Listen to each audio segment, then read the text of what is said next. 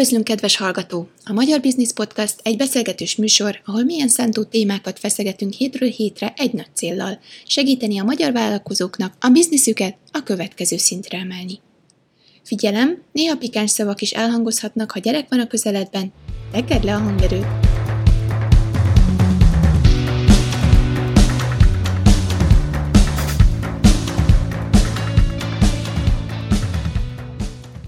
Jó reggelt, magyar vállalkozók, Foris Attila vagyok, és ez itt a Magyar Business Podcast. Mai vendégünk Ist- Barna István és Dörnyei Bendegúz lesz a Startup Mafiától. Sziasztok! Sziasztok! Sziasztok! Hú, hú, jó sokan vagyunk ma. Kezdjük az elején. Ki honnan származik, mikor születtetek, és mi volt az első álmatok?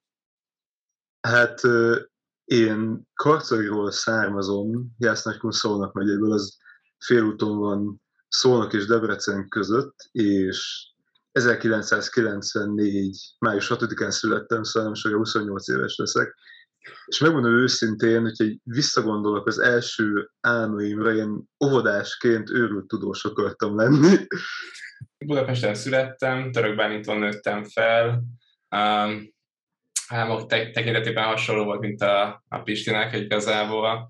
Uh, mindenképpen örültudós, vagy uh, pedig uh, titkos ügynök uh, akartam lenni, később pedig elindultam programozói irányba, és aztán jött a vállalkozó irány. Hát ez szinte beleillik, nem? Valahol valószínűleg igen. a startupos programozói vállalkozós, de ez szinte beleillik az őrült Einstein kategóriába akkor, amit szoktunk sokszor kérdezni, hogy családi háttér, szüleitek, valaki foglalkozott-e vállalkozással, van-e valami vállalkozási kultúra a családban, amit örököltetek idézőjelbe, és hogy segítette ez titeket itt az őrült vállalkozósdiba? Hát ugye nálunk édesanyám az vállalkozó, ugye ő élőállatkereskedelemmel foglalkozik, ami gyakorlatilag azt jelenti, hogy ugye belföldi vagy külföldi cégeknek szállítanak szarvasmarrákat és sertéseket, és ugye tényleg már gyerekkorom óta ezt látom, hogy folyamatosan ezt csinálja, folyamatosan ezzel foglalkozik, és ugye mostanra na- nagyon sikeres lett a szakmájában, és ez kicsit ilyen nis terület, de abban ugye így a gazdák és cégek között elég ismert. Szóval, hogyha van ilyen vállalkozói háttér a családnak, én ezt tudnám mondani. Nálam igazából nem volt konkrétan ilyen vállalkozói háttér, annyi, hogy uh, édesanyám foglalkozott hasonló uh, uh, területekkel, tehát uh, mit tudom, kereskedelmi marketing, uh, uh, illetve a édesapám még régen próbálkozott vállalkozásokkal, de egyikük sem ilyen területen kötött ki, úgyhogy én vagyok így a, a, az első a családban, akinek ez a fő irány. Volt valaki, aki inspirált? Például ő, ő neki van egy elég jelentős online jelenléte, és ő például elég, elég motiváló, de ugye például ott vannak a külföldi vállalkozók között, Elon Musk szerintem ő egy ilyen tipikus példa, akit szinte, mindig, szinte mindenki emleget, hogy ugye Dél-Afrikából eljutott oda, hogy most gyakorlatilag ő a világ egyik leggazdagabb embere. Kezdünk megérkezni az őrült tudós kategóriához. Ti hogy jöttetek össze? Tehát mi köt titeket össze? Miért vagytok ti most itt együtt? Mi a ti vállalkozásotok? Vagy közösségetek? De így kérdem. Hát ugye, ami minket összeköt, az a startup maffia, és valamilyen szinten ez egy ilyen közös vállalkozásunk, szóval ez ilyen úgymond közös gyerekünk bendével.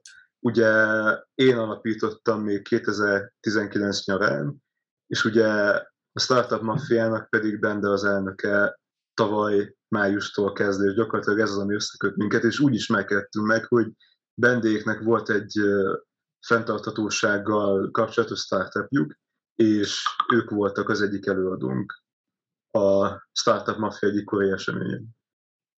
A hatodik alkalmon voltunk előadók, és uh, aztán pedig 2020 augusztusától uh, úgy döntött Pisti, hogy nem egyedül szeretné csinálni a Startup Mafiát tovább, és, és akkor tulajdonképpen szervezői csapatokat keresett. Összesen nyolcan lettünk a végére ebben a szervezői csapatban, és egy év közös munka után úgy döntöttünk, hogy egyesületet alapítunk, ekkor már nagyon sikeres online eventjeink voltak, több mint, volt olyan eseményünk, amit több mint 10-20 ezer ember nézett meg, és a Covid-nak köszönhetően ezek az elérések egyre csak nőttek, és utána pedig az online térből élőbe tértünk át, és akkor volt ez a, a váltás, ez az egyesületi alakulás, és az egyesületnek pedig az alapító elnöke lettem én, mert a Pistin úgy gondolta, és a többi szervezői hogy alkalmas lennék erre a feladatra, és én meg ezt szívesen elvállaltam, úgyhogy egy évet itthon vagyok, és tudok ezzel foglalkozni. Úgyhogy azóta pedig lassan már egy éve sikerült csomó jó eredményt elérni, de ezt Pisti is szem alá tudja támasztani. Jó.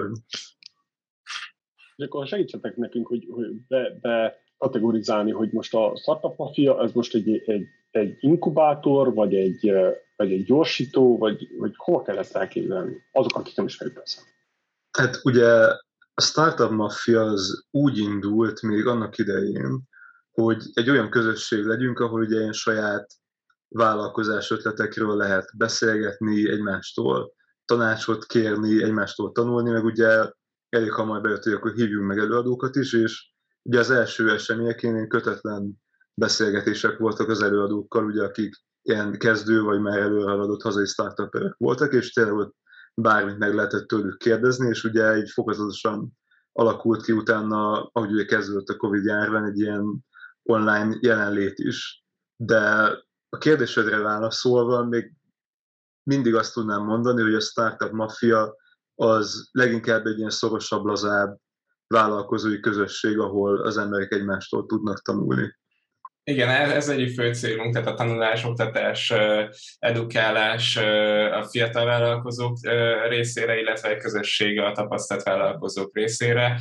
Ugye az összes nagy magyar startup szervezet tel tulajdonképpen így nagyon jó kapcsolatot ápolunk, ők mindig kiegészítőként látják a startup maffia szerepét a magyar, magyar szférában. Startup maffia az egyetlen olyan egyesület, ami tényleg alulról, tényleg saját szabadidőben és ténylegesen százszerékosan non-profit módon épül, és emiatt nagyon sok jó előadást is tudtunk hozni, amik teljesen hiánypótlak Magyarországon. Az edukatív cél mellett pedig ott van az a célunk, hogy összekovácsoljuk hosszú távon így az egész magyar startup ökoszisztémát. Ugye erre volt így 2021-ben az egyik fő törekvésünk a Startup Picnic, ami a COVID utáni egyik legnagyobb ilyen startup összejövetel volt több mint száz résztvevővel, ingyenes jogi tanácsadás volt a helyszínen, a Silicium vagy Founder Institute magyar lába részt vett, és nagyon sok magyar híres startup és startup szervezet képviselte magát, több mint 40 ilyen szervezet és startup, úgyhogy az, az már egy ilyen törekvés volt, és hosszú távon ebbe az irányba is szeretnénk jobban elmenni, hogy összehúzzuk a magyar startuposokat, akár győrieket, akár soproniakat, akár budapestieket. Miben vagytok ti mások, mint ez a többi nagy szervezet? Ugye mondhatok, hogy elég sok startupokat összefogó szervezet van. E, mi az, amiben ti mások vagytok? Említettél pár a tanuló jövő non-profit, de mi még, amit titeket megkülönböztet? Hát amit kiemelnék, az a, az a közvetlenség. Ugye ez különösen jellemző volt még az első, első események idejében, ugye, amikor még a Damalában tartottuk az alkalmainkat, hogy ugye ott tényleg gyakorlatilag így bármit meg lehetett kérdezni a részvevő előadóktól, és tényleg nagyon-nagyon kemény kérdéseket is feltettek néha a részvevők, és tényleg ez így nagyon jó volt, hogy erre ő, őszintén tudtak válaszolni, ugye most pedig ugye frontálisabb előadások vannak, viszont utána rendszeresen van ilyen kötetlen sörözés az előadókkal, ami gyakorlatilag ugye valamilyen szinten ezt a szerepet tölti be még így a networking mellett. Benne te ezt hogy látod? Hát nagyon sokan, igen, tehát én is így látom, nagyon sokan ugye előadóként csöppennek be ebbe a közösségbe, például én is.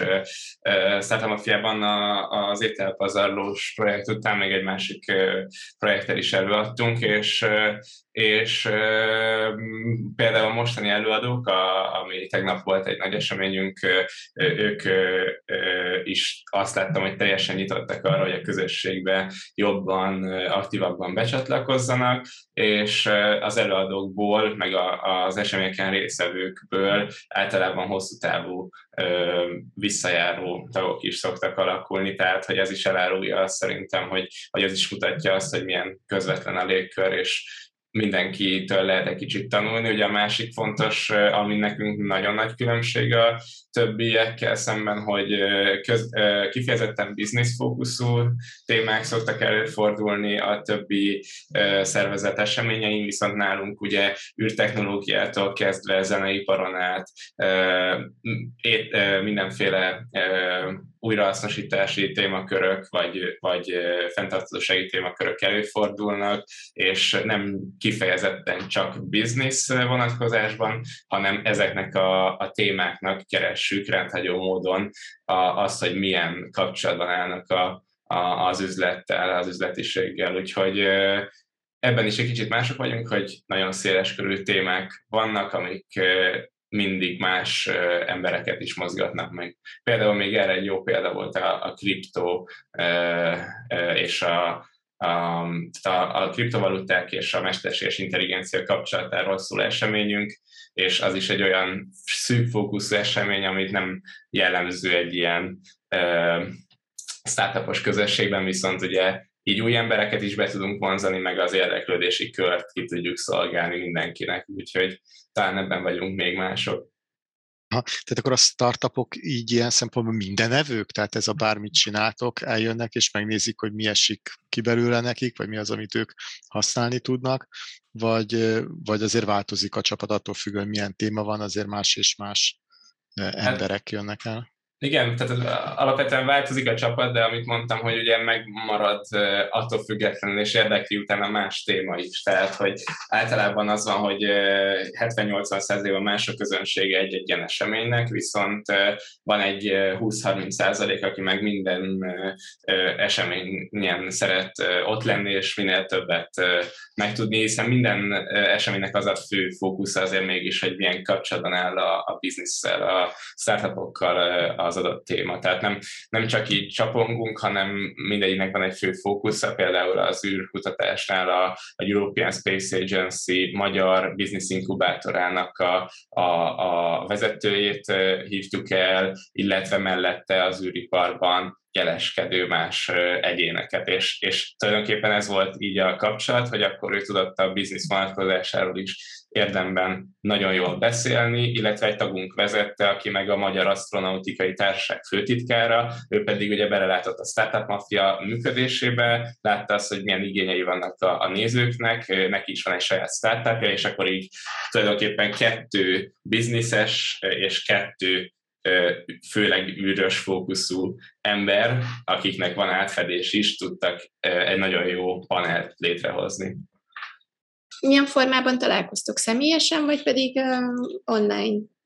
Hát ugye úgy indult az egész, hogy ez ilyen, ilyen családias, személyes események, szóval így körülültünk egy nagy kerekasztalt, és akkor ott beszélgettünk. Utána jött a Covid, és akkor nagyon gyorsan átálltunk online eseményekre, mert ugye más nem lehetett csinálni. És ugye igazából ez gyakorlatilag még jót is tett nekünk, mert az elején ugye ilyen 10-20 ember járt el az alkalmakra, még amikor Demalában voltunk. És ugye, hogy elkezdtünk online eseményeket csinálni, úgy jutottunk el egyre több emberhez, akik már úgymond nem a közelebbi ismeretségű körünkben vannak, vagy nem csak Budapesten vannak, hanem akár vidéken is, és ugye több olyan eseményünk volt, ami, amivel egy online nagyon sok embert tudtunk elérni, ugye akár az, amikor zenekarokat hívtunk el, amit Bent említett, vagy befektetőket, vagy fiatal vállalkozókat. És ugye most pedig, hogy újra van lehetőség személyes eseményeket tartani, így ugye leginkább azt preferáljuk, de ugye ezeket a legtöbb esetben online is elérhetővé tesszük. és ugye, jól emlékszem, idén ősztől már a hapában vannak az események, igaz benne? Utána szeptemberben volt az első ilyen. Hát igen, szeptember végén vagy októberben volt az első hupuvas előadásunk, és ez már a, a negyedik volt, ami, ami legutóbb uh, volt, és uh, tulajdonképpen mostantól kezdve mindig ott szeretnénk tartani, ugye ez egy hát egy 5-6-szor akkor a helyszín, mint a korábbiak.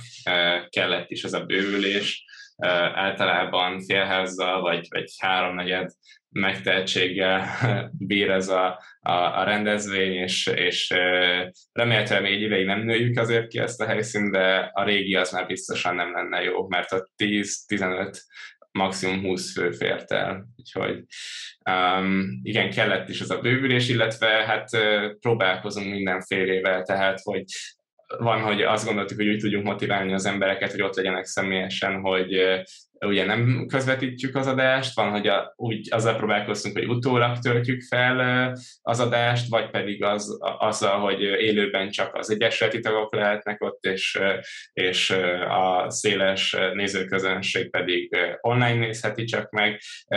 Mindig próbálunk variálni, még én úgy érzem, hogy mindig nem érkeztünk oda el, hogy biztosan ki tudjuk mondani, hogy egyik az, az, az feltétlenül jobb lenne, mint a, a másik verzió. Ugye ez a Covid hullámok miatt is azért alakulgatott, tehát hogy, hogyha nagyobb a COVID szám, akkor kevesebben jönnek, ha, vagy a fertőzöttségi szám, ha, ha kisebb, akkor, akkor természetesen többen, de emiatt is folyamatosan kellett változnunk, illetve közvetítő partnerrel, akkor egyéni közvetítéssel oldottuk meg, tehát mindig ezt is próbáljuk variálni, és kitapasztalni azt, hogy melyik a, a, a legcélszerűbb és egyszerűbb nekünk. Úgyhogy jelenleg is még tapasztaljuk, de szerintem a következő eseményünk az, az ugyanúgy hibrid lesz, tehát online közvetítéssel élőben, és, és, és ott lehet lenni fizikálisan is. Uh-huh. A kedvezményes sört még nem soroltátok föl, hogy mivel uh, tudjátok megfogni az embereket. Még azt azért próbáljátok ki, jön most a meleg. Ingyenesen vannak sörök általában a helyszínen, meg, meg italok, meg ételek, úgyhogy igen, tehát hogy, hogy, hogy ott ténylegesen eh, kirakunk mindenféle ételt, italt, azért is, vagy talán akkor még nagyobb kedve van az embereknek networkingelni és odajönni. Szuper, és ugye ez most kedvet ad ahhoz, hogy az emberek vállalkozók vagy startuperek csatlakozzanak hozzátok, de azért említsük meg, hogy ez egy nagyon jó kis példa volt erre az AB tesztelésre is, meg arra, hogy hogyan kell közösséget építeni. Úgy, úgy. Tehát, hogyha valaki saját maga szeretne közösséget építeni, akkor lehet ötleteket gyűjteni a startup maffiának a e, működéséből is. Igen, ezt tetszett, minden, mindent AB tesztelni kell, igaz? Hát elég sok dolgot kipróbáltunk. Volt egy eseményünk még a lezárások alatt, ami végül nem avatott olyan nagy sikert, de ott például uh, VR chatben próbáltunk networkingelni. Az, Ilyen az, voltak, voltak ilyenek. Az hogy kell kell hát, VR chat? Igen, igen, igen, hogy ugye gyakorlatilag egy ilyen kis karaktered, és akkor azzal tudsz egy ilyen, egy ilyen pályán térképen belül mászkálni, és például azokat hallod, akik ugye közel vannak hozzád, akkor azokkal tudsz beszélgetni. Mm. De ide egész kevesen jöttek el, ez csak egy ilyen próbálkozás volt. Ugye én úgy gondolom, hogy már szinte az alapítástól kezdve nagyon jellemző ránk a kísérletezés, hogy különböző típusú eseményeket, különböző megközelítéseket, különböző témákat kipróbálunk. És ugye nézzük azt, hogy mi az, ami beválik, és mi az, ami nem. Akkor hadd kérdezzem meg, hogy, hogy eredetileg ez, ez egy hobbinak indult az egész, mi volt ennek a cél? Mi, mi, mi motivált az első egy-két-három lépésben, amikor alapítottad ezt? Vagy alapítottátok? Hát, kezdem a legelejéről, uh-huh. szóval így nagyon-nagyon előről. Ugye nekem volt egy startup projektem, ami végül nem lett sikeres, nagyon sokat tanultam belőle, és utána rendszeresen bejártam a demolába beszélgetni, networkingelni, és volt egy alkalom, amikor nekem is volt egy ötlet, amit meg akartam beszélni a többiekkel, meg egy másik srácnak is, és akkor mindketten elmondtuk, visszajelzést adtunk egymásnak, és nagyon megtetszett ez a formátum, hogy, hogy lehessen is saját ötletekről beszélgetni, és egymástól visszajelzést kapni, és egymástól tanulni, és gyakorlatilag az volt a motivációja annak, hogy elindítottam a Startup Mafiát, hogy én is nagyon szívesen benne lettem volna egy ilyen közösségben, meg én is nagyon szívesen jártam volna ilyen eseményekre. És gyakorlatilag ez adta meg a kezdőlökést, és utána, ami ugye segített folytatni, az a rengeteg pozitív visszajelzés, amit kaptunk az egésszel kapcsolatban. Milyen évet írunk? Ö, most ugye 2019-ben indult el a Startup Mafia. Ugye jól emlékszem, június végén, július elején voltak az első eseményük, szóval már lassan, lassan három éves, és ugye az Egyesületet magát, ugye Bende elnöklésével pedig májusban alapítottuk meg tavaly.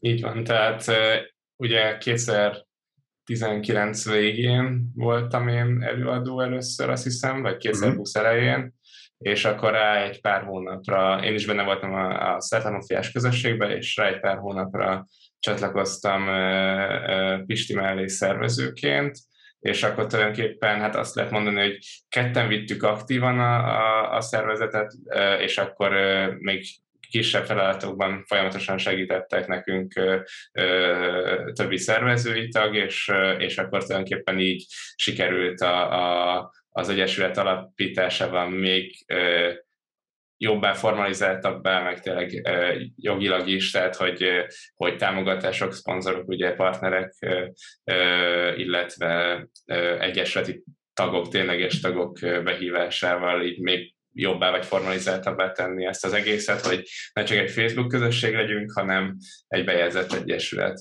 és így tudjunk tovább fejlődni. Szép szintlépés azért mikor jogilag is meg tudod alapítani, meg van papírod róla, hogy hé, mi vagyunk, létezünk, nem csak tényleg egy Facebook csoport.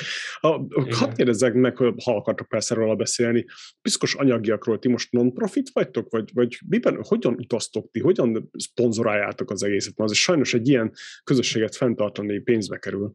Most mondom sajnos, mert ugyebár sok, nem, nincs sosem elég egy ilyen közösség.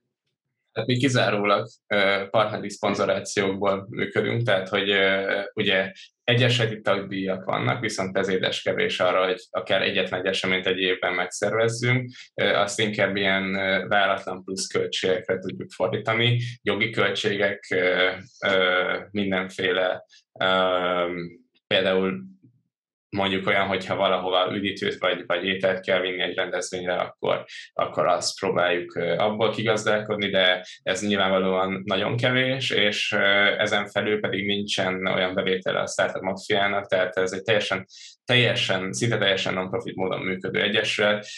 A szervezői tagok szabadidejükből semmilyen uh, anyagi hasznot, uh, ki, uh, tehát hogy semmit nem veszünk ki az Egyesületből, uh, és uh, szerintem ez a normális működés egyébként, és mindenkinek személyes motivációk miatt van az, hogy, hogy dolgozik az Egyesületben, nem pedig, nem pedig a, a, a pénz miatt, vagy a pénz hajt minket. Viszont ugye Hát most jelenleg úgy van, hogy ha van egy eseményünk, akkor a, a, az, az, a helyszínt, az ételt, a közvetítést, az előadókat mind-mind úgy hívjuk meg, és úgy csemítjük be, hogy a Startup Mafia kezd egy húzónévé alakulni a magyar startup közösségekben, viszont soha nem tudunk pénzügyileg vagy, vagy anyagilag ellentételezni nekik, tehát hogy ezek mind ingyenes támogatások, azért cserébe, hogy mi kirakjuk őket az eseményre, illetve nyilvánvalóan segítünk akár megosztásokkal, vagy, vagy bármilyen téren nekik cserébe, ami, ami nem, aminek nincsen anyagi vonzata nagyon tetszik, amit csináltok, de annyira hiányzik, legalábbis az én szem, szempontomból annyira hiányzik belőle ez a, ez a hogy befektettek, hogy, hogy adtok egy kis, egy kis uh, gyorsan mondom, egy kis segítséget egy bizonyos százalékért a startupokba, és akkor közösen, nem, nem kifejezett tényleg a pénzről, de az, hogy közösen építsetek valamit, hogy pushingolni, hogy néha segberúgni azokat a, a foundereket, hogy gyorsabban dolgozzanak, vagy hatékonyabban dolgozzanak inkább.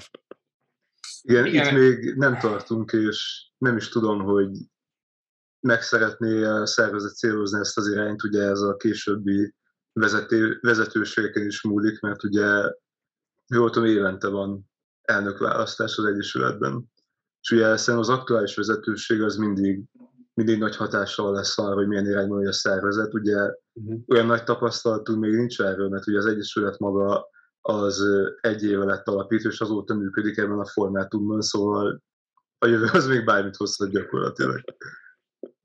Igen, ezt csak azért kérdezem, mert egy nagy, nagy rajongó vagyok a Y Combinatornek, ugyebár mm. az, az nem egy for, ha bár nem is tudom, hogy hivatalosan az for profit, vagy nem for profit, de azt tudom, hogy százalékot, százalékért segítenek a, a startupoknak, és ez elég erős húzó ereje van, amikor elmész a Silicon völgyébe három hónapra, és akkor minden nap ott vannak, és, és traktálnak, és baszogatnak, hogy na mit csináltál, mit nem csináltál, stb. stb.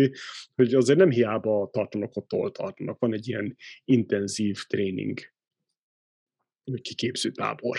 Igen, de mi nem szeretnénk ebbe az irányba elmenni, tehát hogy pont ez az, amit, amit csinálnak így sokan egyébként szerintem Magyarországon, és erre mondtam, hogy mi egy kiegészítő elem vagyunk, mhm. mert olyan elképzelhetetlen, hogy a számodra is, és sokak számára, hogy tényleg szívből próbálunk előrelépni, nem pedig, tehát hogy, hogy, hogy, hogy ez hihetetlenül hangzik, de hogy ténylegesen heti 10-20, van, van, van olyan hét, amikor 30 órát is akár úgy teszünk bele egyes, az egyesületbe, illetve nyilván akinek milyen kapacitása van, hogy ezért mi nem várunk semmit cserébe, csak azt, hogy segítsük azokat a fiatal vállalkozókat, akik hasonló úton szeretnék elindulni, mint amin mi indultunk el korábban. Úgyhogy ez a fő célja az Egyesületnek, és az inkubációra pedig nyilván nem is lenne kapacitásunk, meg nem is lenne szellemi tőkénk, ami olyan többletet tudna adni a többi szereplőhöz képest, ami, ami megérné és megcsinálni szerintem. Tehát, hogy, hogy nem hiszem, hogy a Startup ez lenne a szerepe, de egyébként jó ötlet, csak tényleg szeretnénk ezen a teljes non-profit módon tovább működni. Úgyhogy ez a fő irány most. Aha, tehát akkor egy, egy közösséget hoztok össze, és ez non-profit, tehát, nem, tehát ez nem, nem vállalkozás, de akkor mi a ti vállalkozásotok, mi a ti startupotok, mi a ti gyereketek, vagy az a projekt lehet, hogy nem is egy, lehet, hogy kettő-három, amiben most aktívak vagytok. Ez egy kicsit fölibbentitek, mondjuk. Hát ugye gyakorlatilag a Startup Mafia de egyébként nekem nincs semmilyen futóprojektem.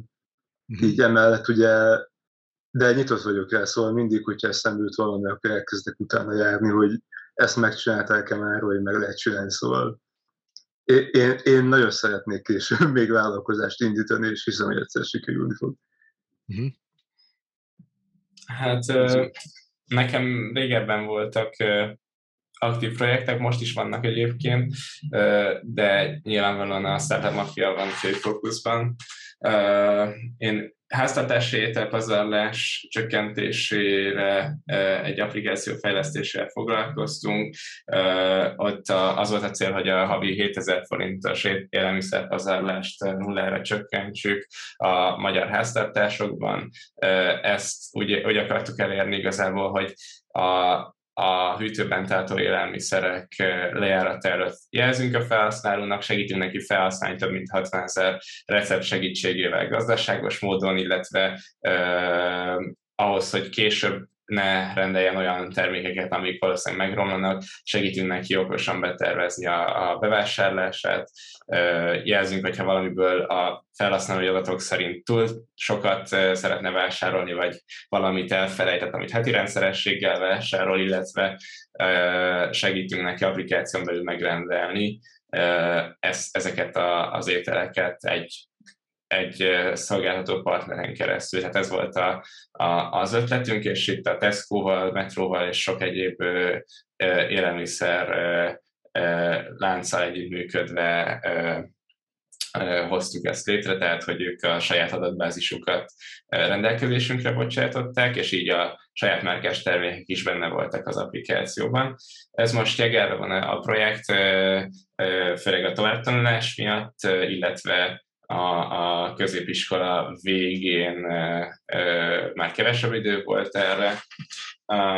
Emellett pedig a Skipdo-ba csatlakoztam 17 évesen, ez egy svájci-magyar cég, ami 200 ezer filmből tanít filmből és tévé sorozatból tanít angol szavakat, szókincset lehet vele fejleszteni, a szintnek megfelelően kilistázza a, a a szereplők, tehát a, a, a filmben lévő vagy sorozatban lévő karakterek szövegkörnyezetében a megfelelő szavakat, be lehet állítani, hogy hány szót szeretne az ember megtanulni, illetve ezeket a szavakat utána folyamatosan ilyen space repetition technikával be is magoltatja az embereket, tehát először három nap után, utána, vagy először egy nap után, utána három nap után, egy hét után, utána pedig sok, tehát egyre növekvő időintervallumok után ismétli ezeket, és újra kidobja a szavakat, ameddig meg nem tanulja az ember. Úgyhogy ez volt a másik projekt, ami még kiemelkedő, nagyon sokban részt vettem, de talán ez a kettő, ami, ami a fő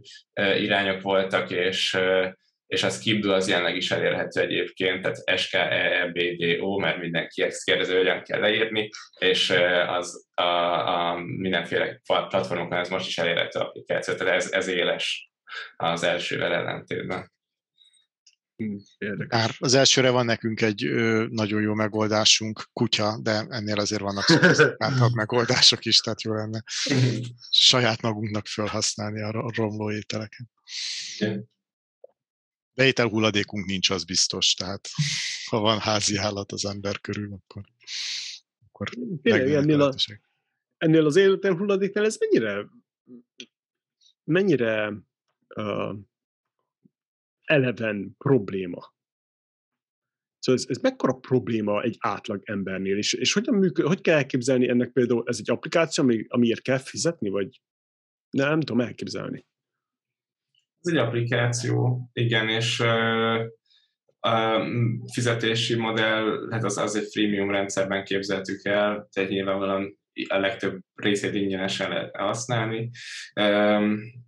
Az applikáció fő lényege tényleg az, hogy kilistázza az otthon lévő, hűtőben lévő élelmiszereket, illetve kamerában lévő élelmiszereket, és akkor az alapján tudja a további funkciókat megoldani. Tehát, hogy például jelezzen, mielőtt lejár, segítsen felhasználni, segítsen betervezni az ő bevásárlást, stb. stb. Oké, okay, csak akkor honnan tudja, hogy én most mennyi krumplit tettem abba a krumpli paprikásba, vagy nekem az ilyen kézzel fogható egyszerű dolgok, vagy melyik sót teszek abba, és akkor honnan tudja, mikor jár só. Nekem ilyenekkel van a gondom. És só az, az ugye nyilvánvalóan... A Dylan só soha nem jár le. vagy, Igen, tudom, de, de mikor teszi fel a listára? Honnan tudja, hogy én azt a fél kiló sót, vagy 100 gram sót mikor használom el? Szóval nekem ilyen, ilyen apró dolgok akadt meg itt az egészen, az mm. ötlet az, az agyamban.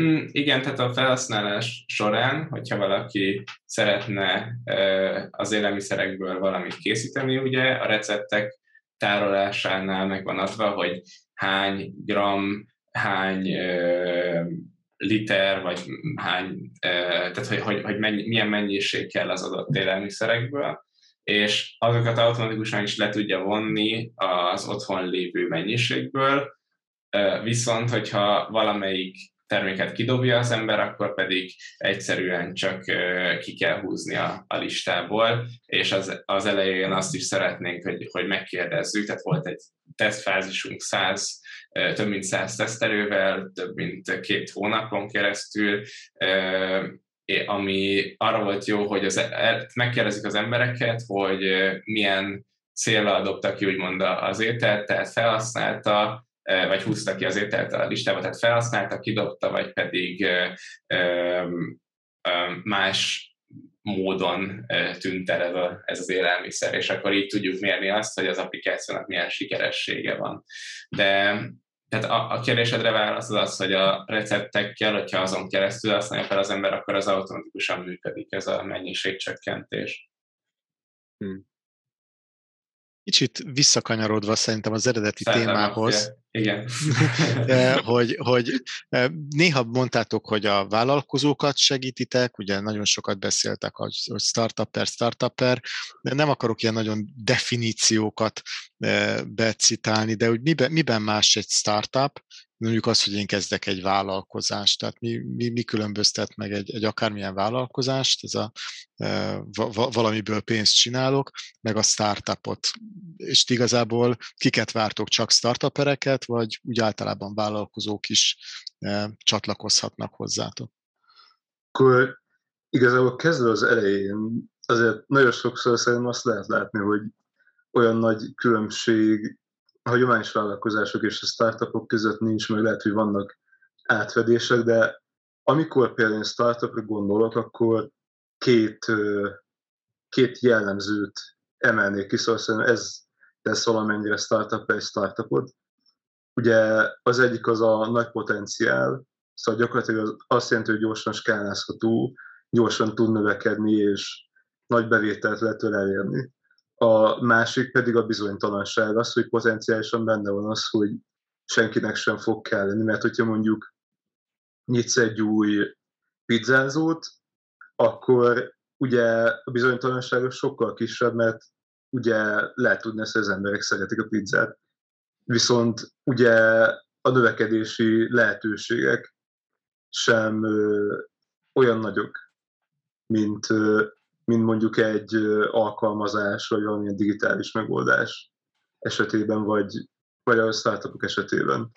És mi volt a kérdés? A másik fel, azt elfelejtettem. Hát, hogy és akkor ilyen alapon vállalkozók Igen. is tudnak nálatok okulni, networkölni, vagy, vagy azért inkább ezt a második fajta startup vállalkozókat, vagy, vagy startupereket vonzátok, vagy gyűjtitek?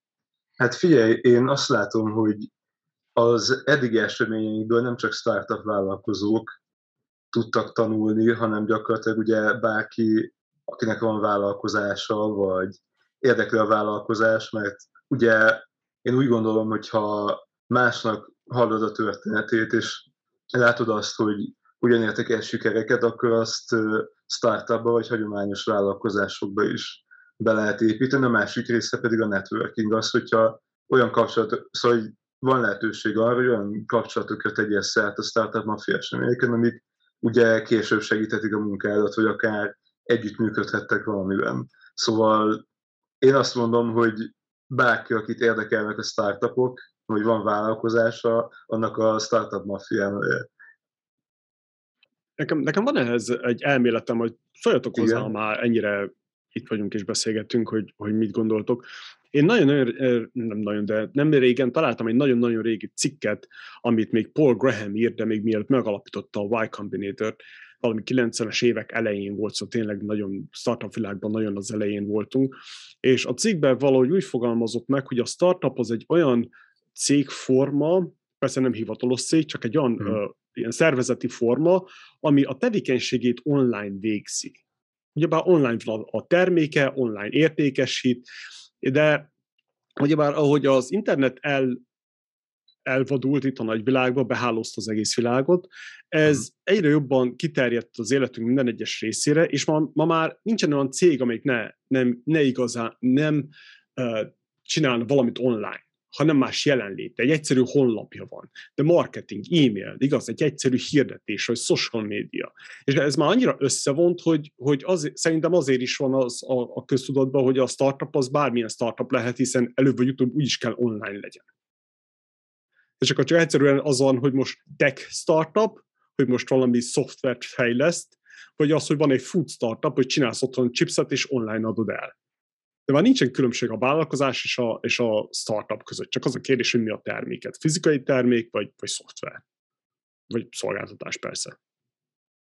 Hát igen, ezt mondtam én is, hogy ugye vannak átfedések, meg vannak közös pontok, és uh-huh. megmondom őszintén, hivatalos definíciót annyira nem tudok, de az én fejemben mindig ez a két dolog van, a, a nagyon magas bizonytalanság és a nagy potenciál. Szóval uh-huh szerintem ettől startup a startup, de én nem vagyok szakértő, szóval mindenkinek lehet más vélemény, de amikor startupra gondolok, akkor a fejemben ez a két dolog kapcsolódik hozzá. Igen, a startupoknak ilyen, nem tudom, ezer definíciója megtalálható a neten. Uh, szerintem igen, ez a magas növekedési potenciál, a, a kezdő fázis és, és az újító jelleg, szerintem ez a három ami így, így a leg, legérdekesebb tulajdonsága, de igen, nagyon sok átfedés van, hogy akkor most vajon egy új az újító jelleg azért nem fontos benne, de hogy mondjuk egy új dizájnnal vagy új konstrukcióval rendelkező, akár üzleti konstrukcióval rendelkező cukrászda, az tud egy startup lenni, az már nehéz behatárolni, hogy, hogy tényleg egy, egy hol a határ így a, a kettő között, de lehet, hogy amit Attila mondott, hogy abban van igazság, hogy ugye egy, egy a kettő már tulajdonképpen. Igen, mert ugyebár ez a nagy, nagy a, sokat lehet eladni belőle, ez ugyebár ott van Kína, elmész és, és legyártják neked hat hónap alatt millió számra, szóval ott is nagy a potenciál, hogy sokat adjál el belőle. De ugyanúgy, mint a szoftvernél is. Szóval azért vagyok úgy vele, hogy annyira nincsen, nincsen jól meghatározása. Csak az a kérdés, hogy milyen startup vagy. Food startup, tech startup, chase startup, ilyesmi. Ez csak egy elmélkedés volt. Mm. Mit gondoltok, a, hogy látjátok a, a magyar startup piacot? hogyan, mi a gond a, a startup founderekkel, hogyan, milyen irányba működnek, van-e, hogyan látjátok, főleg ott, ugye bár itt a világ másik végéről teljesen másképp néz ki a dolog. Hát megmondom őszintén, amit én látok az az, hogy ugye a hazai piac az még nincs olyan érett állapotban, akár mondjuk más kelet vagy, közep, vagy közép-európai országokhoz képest, ugye itt például gondoltunk Észtországra, de ugye amit lehet látni az az, hogy azért van egy felzárkózás, szóval egyre több ilyen startupoknak szóló program indul, és ugye az állam is egyre nagyobb mértékben támogatja a startupokat, szóval én úgy gondolom, hogy ha valaki most startupot akar csinálni Magyarországon, akkor, akkor nagyon jó lehetősége vannak arra, hogy támogatást és megfelelő tudást kapjon. Ugye, amit, amit én látok, és szerintem ebben ugye például a Startup Hungary-nek, ami ugye, ha jól emlékszem, két évvel ezelőtt alakult, és fontos szerepe lehet az az, hogy ugye könnyebb legyen kijutni a nemzetközi piacra startupként, mert szerintem mondjuk a magyar viszonyok, hogyha mi Magyarországon indítanád el a startupokat, a startupodat, ez nem feltétlenül fedi le azt, amire mondjuk szükség van a nemzetközi piacon, és ha lehetőséged van a start, startupoddal egyből nemzetközi szinten indulni, akkor azt szerintem sokkal jobb növekedést és egy sokkal jobb alkalmazkodó képességet és ilyen vállalkozói tanulást tenne lehetővé. Szerintem hogy a magyar, magyar startupok, vagy a startup világ, vagy a startup kultúra, ökoszisztéma így 5-10 évre maradással van mondjuk az amerikaihoz képest, de ez természetes. Itt az a, az a fő kérdés, hogy, hogy hogy lehet az, hogy Magyarországon még mindig működnek az olyan startupok, amik egy tökéletes újra mikrózása egy külföldön jól működő projektnek. Tehát szerintem ez egy elég, elég komoly kérdés, hogy ez meddig lesz így ameddig így van, addig valami gond van szerintem, de, de örülünk neki, hogy működnek Magyarországon is azok, amiket mások kitaláltak. Viszont pont emiatt, mert, mert ez még így működik, és van ez a lemaradás, szerintem nagyon most vagyunk abban a helyzetben, hogy nagyon-nagyon szeretnének fejlődni az, az emberek, és új tapasztalatokat szerezni, ezért is van ennyi előadás, ennyi networking rendezvény, tehát még most kovácsolódik így ez a szisztéma. A, a startup founderök sokszor nem tudják, hogy merre tartanak, az se, hogy pontosan mit csinálnak, de mindenki a saját módja szerint próbál előre törni, és hát ugye bár sokkal kevesebb lehetőség van, mint, mint például a szilíciumvölgyben, úgy értem, hogy fejlődés szempontjából mégis a, a tudás meg a, meg a, a, a tapasztalat kezd így Magyarországon is bőven kiépülni, illetve a támogatási környezet nagyon magas most a fiatal vállalkozóknak, tehát mindenképpen érdemes most elindítani egy-egy projektet Magyarországon, mert tényleg mindenféle állami és Európai Uniós támogatások is egyfolytában elérhetőek, illetve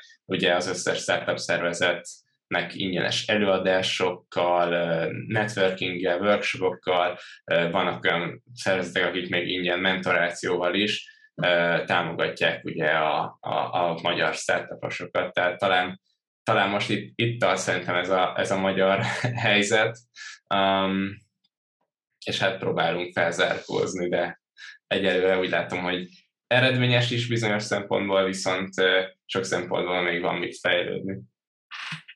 Én ez nagyon tetszett, amit mondtál, én is teljesen egyetértek, hogy véleményem szerint is, ugyebár kívülről nézem a dolgokat, elemzem, de Európában most sokkal egyszerűbb, uh, egyszerűbb idézőjelbe egyszerűbb, anyagi szempontból egyszerűbb startupot indítani, mint Amerikában. Ugyebár Amerikában ez itt a vad, vadnyugat a köbön, viszont skálázni startupokat könnyebb itt Amcsiba. Mm. És azért kérdeztem, kevesebb az ilyen állami jellegű itt nincsen támogatás állami, például. Itt nincsen állami támogatás. Ez a gond, hogy, Amúgy... de a saját kicsi, ezért van az, hogy például nézed a Y Combinator, meg, meg az összes ilyen inkubátorokat, hogy arra utaznak, hogy fiatal uh, általában ugye már pasik azok, akik kódolnak, azokra hmm. fókuszálnak, mert ott nincsen se gyerek, se uh, lakáshitel, se, semmilyen uh, kötelezettségük nincsen, és egyszerűen tudnak kódolni napestig. Le tudnak ülni, és napi 10-12 órát kódolni, és, és csinálni valamit, mert azok, azok könnyebben építenek valamit, viszont nincsen pénzük. És akkor jönnek az inkubátorok, akkor azt mondják, hogy oké, okay, hozzád lőjünk egy kis lóvét, csak csináltok valamit. Viszont ez nagyon nehéz, hiszen annyi inkubátor van, és ott is nagyon sok a, az átbaszás szép magyarul, úgyhogy szerintem is sokkal könnyebb egyszerűen Európába egy kis állami támogatáshoz jutni, vagy uniós támogatáshoz is elkezdeni a dolgokat. Hát itt ugye még azt a részét érdemes átgondolni, szóval egy félreértés ne szerintem nagyon jó, hogy ilyen széles körű állami támogatás a startupoknak, hogy ugye így állami szinten mennyire lehet ezt hatékonyan csinálni, szóval úgymond mennyire vannak ilyen magas szintű elvárások és hatékonysági elvárások a startupokkal szemben, hogy nem-e fordul elő az, hogy úgymond olyan startupokat tartanak életben, amik, amik mondjuk nem annyira piacképesek, és ugye ebből a szempontból mondjuk az amerikai modellnek annyi előnye lehet, hogy ott úgymond csak az maradhat életben, aki, aki tényleg nagyon jó, szóval akinek tényleg olyan csapatuk és ötletük vagy termékük van, ami, ami nagyon jól meg tudja élni a helyét a piacon. Te erről mit gondolsz, vagy te erről mit gondoltad? Hú, ez nekem nagyon tetszik, hiszen ez a, ez a hátulütője az egész európai rendszernek. Az, hogy, hogy csak idézőjelben mondom, természetesen ott is megválogatják, hogy kinek mm. adják, de sokkal könnyebben adják azt a pénzt, mint itt egy Amerikában egy befektető cég, hiszen a száz, hogy jobban megválogatja. Nyilván Európában az egész arra megy, hogy hát segítsük a fiatalokat, de úgyis ugyebár a pénz az benne marad a gazdaságban, nem viszik ki külföldre, mm. hanem a magyar pénz az Magyarországon marad, az uniós pénz az unión belül. De itt Amcsiba itt viszont nincsen ilyesmi. Itt mész, kell mennyi VC-ről VC-re, hát ismerjük a szövegek, a, a, a példákat, hogy Google-ék is voltak 260 valahányszor pitchelni, meg Isten tudja, Airbnb is pitchelt, Isten tudja hányszor, mert cégek válogatják ki. Ez a hátulütője az, mikor az állam adja, hogy könnyebb hozzájutni, viszont az, hogy a hatékonyság, ugyebár az államot nem érdekel, mert nincsen benne százaléka ők csak adják a pénzt, hogy ha sikerül, akkor jó, mert hosszú távon jó lesz nekünk, de ha nem, akkor úgyis adót fizetsz utána, meg megveszed azt a hmm. kólát, vagy akármicsoda. Én azt hallottam, hogy Amerikában azért a kezdeti angyalok kultúrája is elég erős, meg az, hogy ilyen készfogásra adnak kezdetőkét. Nem tudom, hogy erről mit gondolsz, Attila, de talán az még ott erősebb is, mint Magyarországon, hogy ugye itt Magyarországon nagyon sok papír munka van, és nagyon sok hivatalos formalitás ahhoz, hogy egy, egy támogatás megvalósuljon, ott pedig hallottam olyanról, hogy készfogásra mennek az ilyenek. Igen, igen. Hát ezt Bíró Tamással beszéltük itt a, a podcastben, hogy ők is kínlottak az első befektetésnél valami 8 hónapig, vagy valami hasonló volt az, hogy a, a, az ügyvédek azok hozabonáztak, meg megírták, meg nem tudom micsoda. Igen, itt Amcsiba egy egyszerűen készfogás, hiszen hamarabb odaadják neked a pénzt, mint hogy elvál, elhalasszák a lehetőséget, és ha lenyúlod a pénzt és el, eltűnsz, akkor mindenki tudja, hiszen ezek a befektetők beszélnek egymással, úgyhogy ez nem éri meg.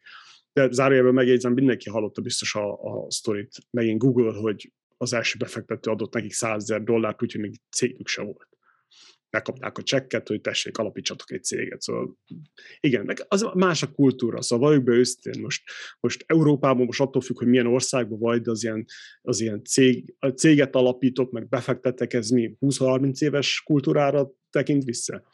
Amcsival pedig már van két-háromszáz éve. Úgyhogy kicsit más. Igen, amit én, én vettem észre, hogy bár az egész magyar business podcast úgy kezdődött, meg azt is csinálom azt, amit csinálok, mert több magyar céget szeretnék itt kint látni, és valahogy mindig odajuk adok ki, hogy, hogy mikor beszélek valami startup tulajdonosokkal vagy founderökkel, akkor az van, hogy, hogy valahogy félnek kijönni amcsiba. Mintha úgy vannak vele, hogy úristen. Hogy, hogy mintha nincsen meg a, a, a alapprogram, alapprogramjukba az, hogy, hogy nem csak Magyarországon lehet startupot csinálni, hanem kimenni külföldre, és azok is, akik külföldre látnak, azok eljutnak mondjuk szellemi szinten persze Németországig vagy Írországig. Ezt hogy látjátok, hogy mennyire van nyitottság erre, hogy most máshol nyissunk startupot, hiszen nem, mindig, nem minden startupnak felel meg az európai vagy éppen a magyar gazdasági viszonyok. Szerintem egyre nagyobb.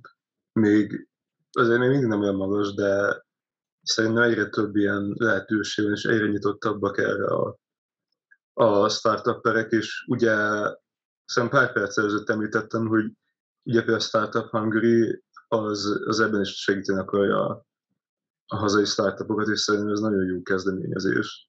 És, és erre is utaltam igazából nemrég, hogy, hogy szerintem sok esetben, hogyha mondjuk egy csapat egy szoftverrel vagy digitális termékkel indul, akkor aztán sokkal jobban járhat az, hogy egyből nemzetközi szinten kezd, kezd el terjeszkedni, és nem először a hazai piacot akarja bevenni, és utána indulnak külföldre.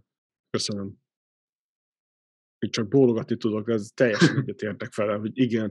Szóval az, hogy, hogy ami van, ami, ahogy ami működik Európa és, és Magyarország is, hogy annyira támogatják a, a munkahelyeket, ez tökéletes alapanyag arra, hogy, hogy építsél ott egy csapatot, viszont nemzetközi szintre lépjél egyenesen. Ugyebár yeah. annak van egy olyan hátulütője, hogy kell tudni angolul, nem? Én úgy látom, hogy nagyon sokan nem tudnak angolul. Hát itt most az, hát visszatér még az első kérdésre, igazából mm. szerintem ebben még nyilván fejlődni kell, hogy legyenek ilyen platformok, amik direkt erre szakosodnak, hogy ki vigyék a magyar startupokat akár Amerikában is, viszont vannak ilyen jellegű törekvések. Én például az Input programról is hallottam, hogy most például kivittek Szilíciumvölgybe több magyar startupot is, és az ottani startup kultúrával, cégekkel sikerült valamilyen szinten megismerkedni. Ebben is nagyon fejlődnek a, a lehetőségek, vagy, vagy nőnek. Az angol tudás szinten pedig, hát igen, nekem hangzott már el olyan több szereplőtől is Magyarországon, hogy akik azt tanácsolták nekünk, hogy csak angolul tartsuk az eseményeinket, mert egyszerűen aki nem beszél angolul olyan szinten, hogy megértsen egy ilyen eseményt, neki nem is érdemes addig elkezdenie, ameddig fel nem fejleszti az angolját vállalkozni. Tehát, hogy ez, ez, ez így a magyar álláspont, vagyis hát sok startup szervezet vezet vezetőjétől ezt halljuk vissza, illetve mi is azt gondoljuk, hogy azért egy alapvető angol tudás szükséges, nyilvánvalóan ahhoz, hogy érvényesülni tudjanak hosszú távon. Tehát azért, azért, azért van ebben lemaradás Magyarországon, de szerintem akikkel mi beszélgetünk, meg akik az eseményekre eljönnek, az öme nagyon nagy része egyébként az embereknek tud kommunikálni teljesen minden gond nélkül angolul. Ez jó. Ja, valahogy sokan azt hiszik, hogy, hogy kijönnek, és akkor esetleg felvesznek valakit, aki jól beszélnek, pedig a befektetők azok a, a tulajdonossal akar beszélni, a founderrel akar beszélni. Nem valami csicskával, vagy valami reprezentálással, hanem founderrel. Hm, érdekes. De tényleg, Balázs, nincsen angol Toastmasters Magyarországon? Angol nyelvű? Természetesen van. Ó, oh, nagyon jó, ezt kéne reklámozni. igen, igen, vannak, vannak. Vannak lehetőségek, ahol az ember a beszédkészségét, vagy előadói készségét is tudja fejleszteni, meg mellesleg egyébként vezetői készségét érdemes visszahallgatni. Jó pár olyan podcast adásunkat, ahol azért ezt így megemlítettük, Német Zoltán, Dr. Prezi, de mhm. legutóbbak közül ugye Domján Enikő. Jó páran, jó páran voltak, akik említették. Ezt kéne belefűzni, lehet egy ilyen angol uh, Toastmaster-t a, a Startup Mafia-ban, meg hasonló szervezetekben, nem? Hát, hogyan, tanuljunk, hogyan beszéljünk a startupunkról? Így van. Jó, akkor Ámen. Majd, igen, majd, majd, ezt, majd ezt külön megbeszéljük. igen. Térjünk akkor arra, a, a, folytassuk a jövő. Hogyan látjátok hmm. a jövőtöket? Ti, mint személyesen, vagy a startup afiát, azt már beszéltük egy kicsit, és utána kitérünk majd megint a, a, a startup világra. Hmm. Hát ugye személyesen, amiben biztos vagyok, az az, hogy vállalkozó szeretnék lenni, szóval ez gyakorlatilag ilyen középtávú cél, hosszú távú cél. Ugye még úgymond várok a nagy ötletre, meg ami eszembe jut, azt validálom, és keresem a keresem a lehetőséget még így munka mellett, hogy miket lehet csinálni, meg hogy milyen, milyen, új, milyen új dolgokat tudnék belekezdeni. Így saját jövőmről ennyit tudnék mondani, és a Stardom Mafia jövője pedig szerintem nagyon sokban múlik azon is, hogy ugye milyen lesz az új elnökség, nekik milyen programjuk lesz, ugye nagyon érdekes, hogy ugye májusban lesz a választás, és úgy néz ki, hogy már van két versenyző is, szóval én izgatottan várom azt, hogy ők milyen ötletekkel fognak előhozakodni. Ugye, ami biztos, és, és szerintem ebben bennével egyet is tudunk érteni, az az, hogy ugye a növekedés és valamilyen szinten a nemzetközi, nemzetközi esedés az, az nagyon fontos lesz az elkövetkező időszakban. Ugye már volt több angol eventünk is, és erre például lehetne nagyobb hangsúlyt fektetni a jövőben. De mint Bende, te, mint a Startup Mafia aktív vezetője, te hogy látod ezt a kérdést? Hát saját jövő tekintetében ugye nekem jövő, illetve idén szeptembertől én az USA-ban fogok tovább tanulni a Yale Egyetemen, és emiatt a, a Yale mellett nem hiszem, hogy el lehetne vezetni egy ilyen egyesületet, és mivel a, a Pistivel azt beszéltük meg a legelején, hogy mindig az a célunk, hogy az egyetem, vagy az egyesület lendületesen, fiatalosan, új gondolatokkal tudjon előre menni, és mindig változni is. Emiatt úgy gondoltuk, hogy a legjobb az, hogy ugye egy éves elnökség után ezt a feladatot valakinek továbbadom, viszont augusztusig akkor segítem az ő fejlődését, illetve utána is mind a kettőnek, tehát Pistnek is, meg nekem is egyébként van szerepünk a, a Startup Mafiában, csak nyilvánvalóan Pisti marad a felügyelőbiztosi pozícióban, én pedig vagy felügyelőbiztosként, vagy esetleg még a lelnöki pozícióban egy évig lehet, hogy, hogy tudom ezt a feladatot továbbvinni, és és hát az új elnökség tekintetében pedig nyilvánvalóan olyanokat szeretnénk megválasztani, vagy olyanoknak szeretnénk átadni a, a, az egyeset vezetését, akik, akik eddig is velünk voltak aktívan, és segítették a, a növekedést, és hát erre tényleg szuper jelöltek vannak, most úgy néz ki, amire nagyon boldog vagyok, hogy, hogy ez így, így sikerült, hogy, hogy most tényleg vannak olyan emberek, akik szívesen, szervezői csapattagok, akik szívesen átvennék a, a, a vezetését az Egyesületnek, és tovább tudunk fejlődni és tovább lépni.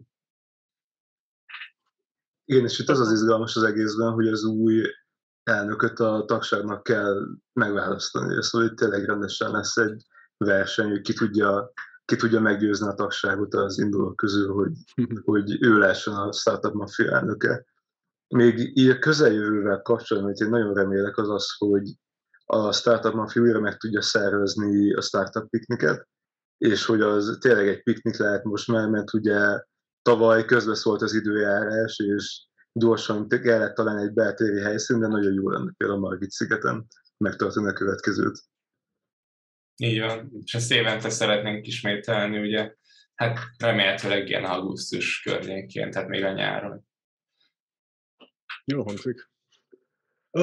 Véleményetek, tapasztalatok szerint mi a legnagyobb probléma, amikkel a startup vállalkozók, illetve vállalkozások szembesülnek a mai globalizációs világban?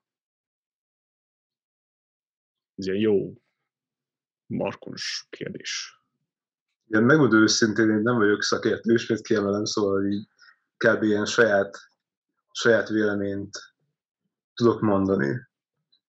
Ugye ami, ami biztos az az, hogy elég éles a verseny. Szóval ugye, hogyha startupot akarsz építeni, akkor nagyon valószínű, hogy neked nem csak más magyarországi vállalkozásokkal kell versenyezned, hanem például amerikai cégekkel, kínai cégekkel, indiai cégekkel. És ugye itt sokkal nehezebb az, hogy tényleg olyan jó terméket és olyan jó csapatot állíts össze, amivel fel tudod venni a versenyt. Így ez az első dolog, ami, ami eszembe jutott ezzel kapcsolatban. Nagyon, nagyon, faj, nagyon tetszik, hogy olvastam valami könyvet régebben, és abban volt az, hogy mm. sokkal könnyebb van milliárdosnak lenni, mint milliómosnak. És sokkal nehezebb megtalálni azt a réspiacot, ahol egy jó terméket lehet kifejleszteni, de viszont ha azt ki, még sikerül megtalálni, akkor borzasztóan idézőjelben nagy lehetőséged van arra, hogy most fejlődjél. Ez a mai Igen. világ, ugyebár. Igen, mert nagyon sok dolgot már megcsináltak, szóval én már rengetegszer elfutottam volna, hogy lett egy ötletem, elkezdtem utána, utána járni, és akkor láttam, hogy ó, ezt már megcsinálták, meg azt is megcsinálták, szóval szerintem Igen. manapság nehezebb lehet új, új ötletekkel előjönni. Igazából már nincs is nagyon szerintem új ötlet így a világon. Tehát, hogy mindent már kitaláltak legalább kétszer. Kérdés, hogy megtalálja az ember, hogy ki az, aki kitalálta.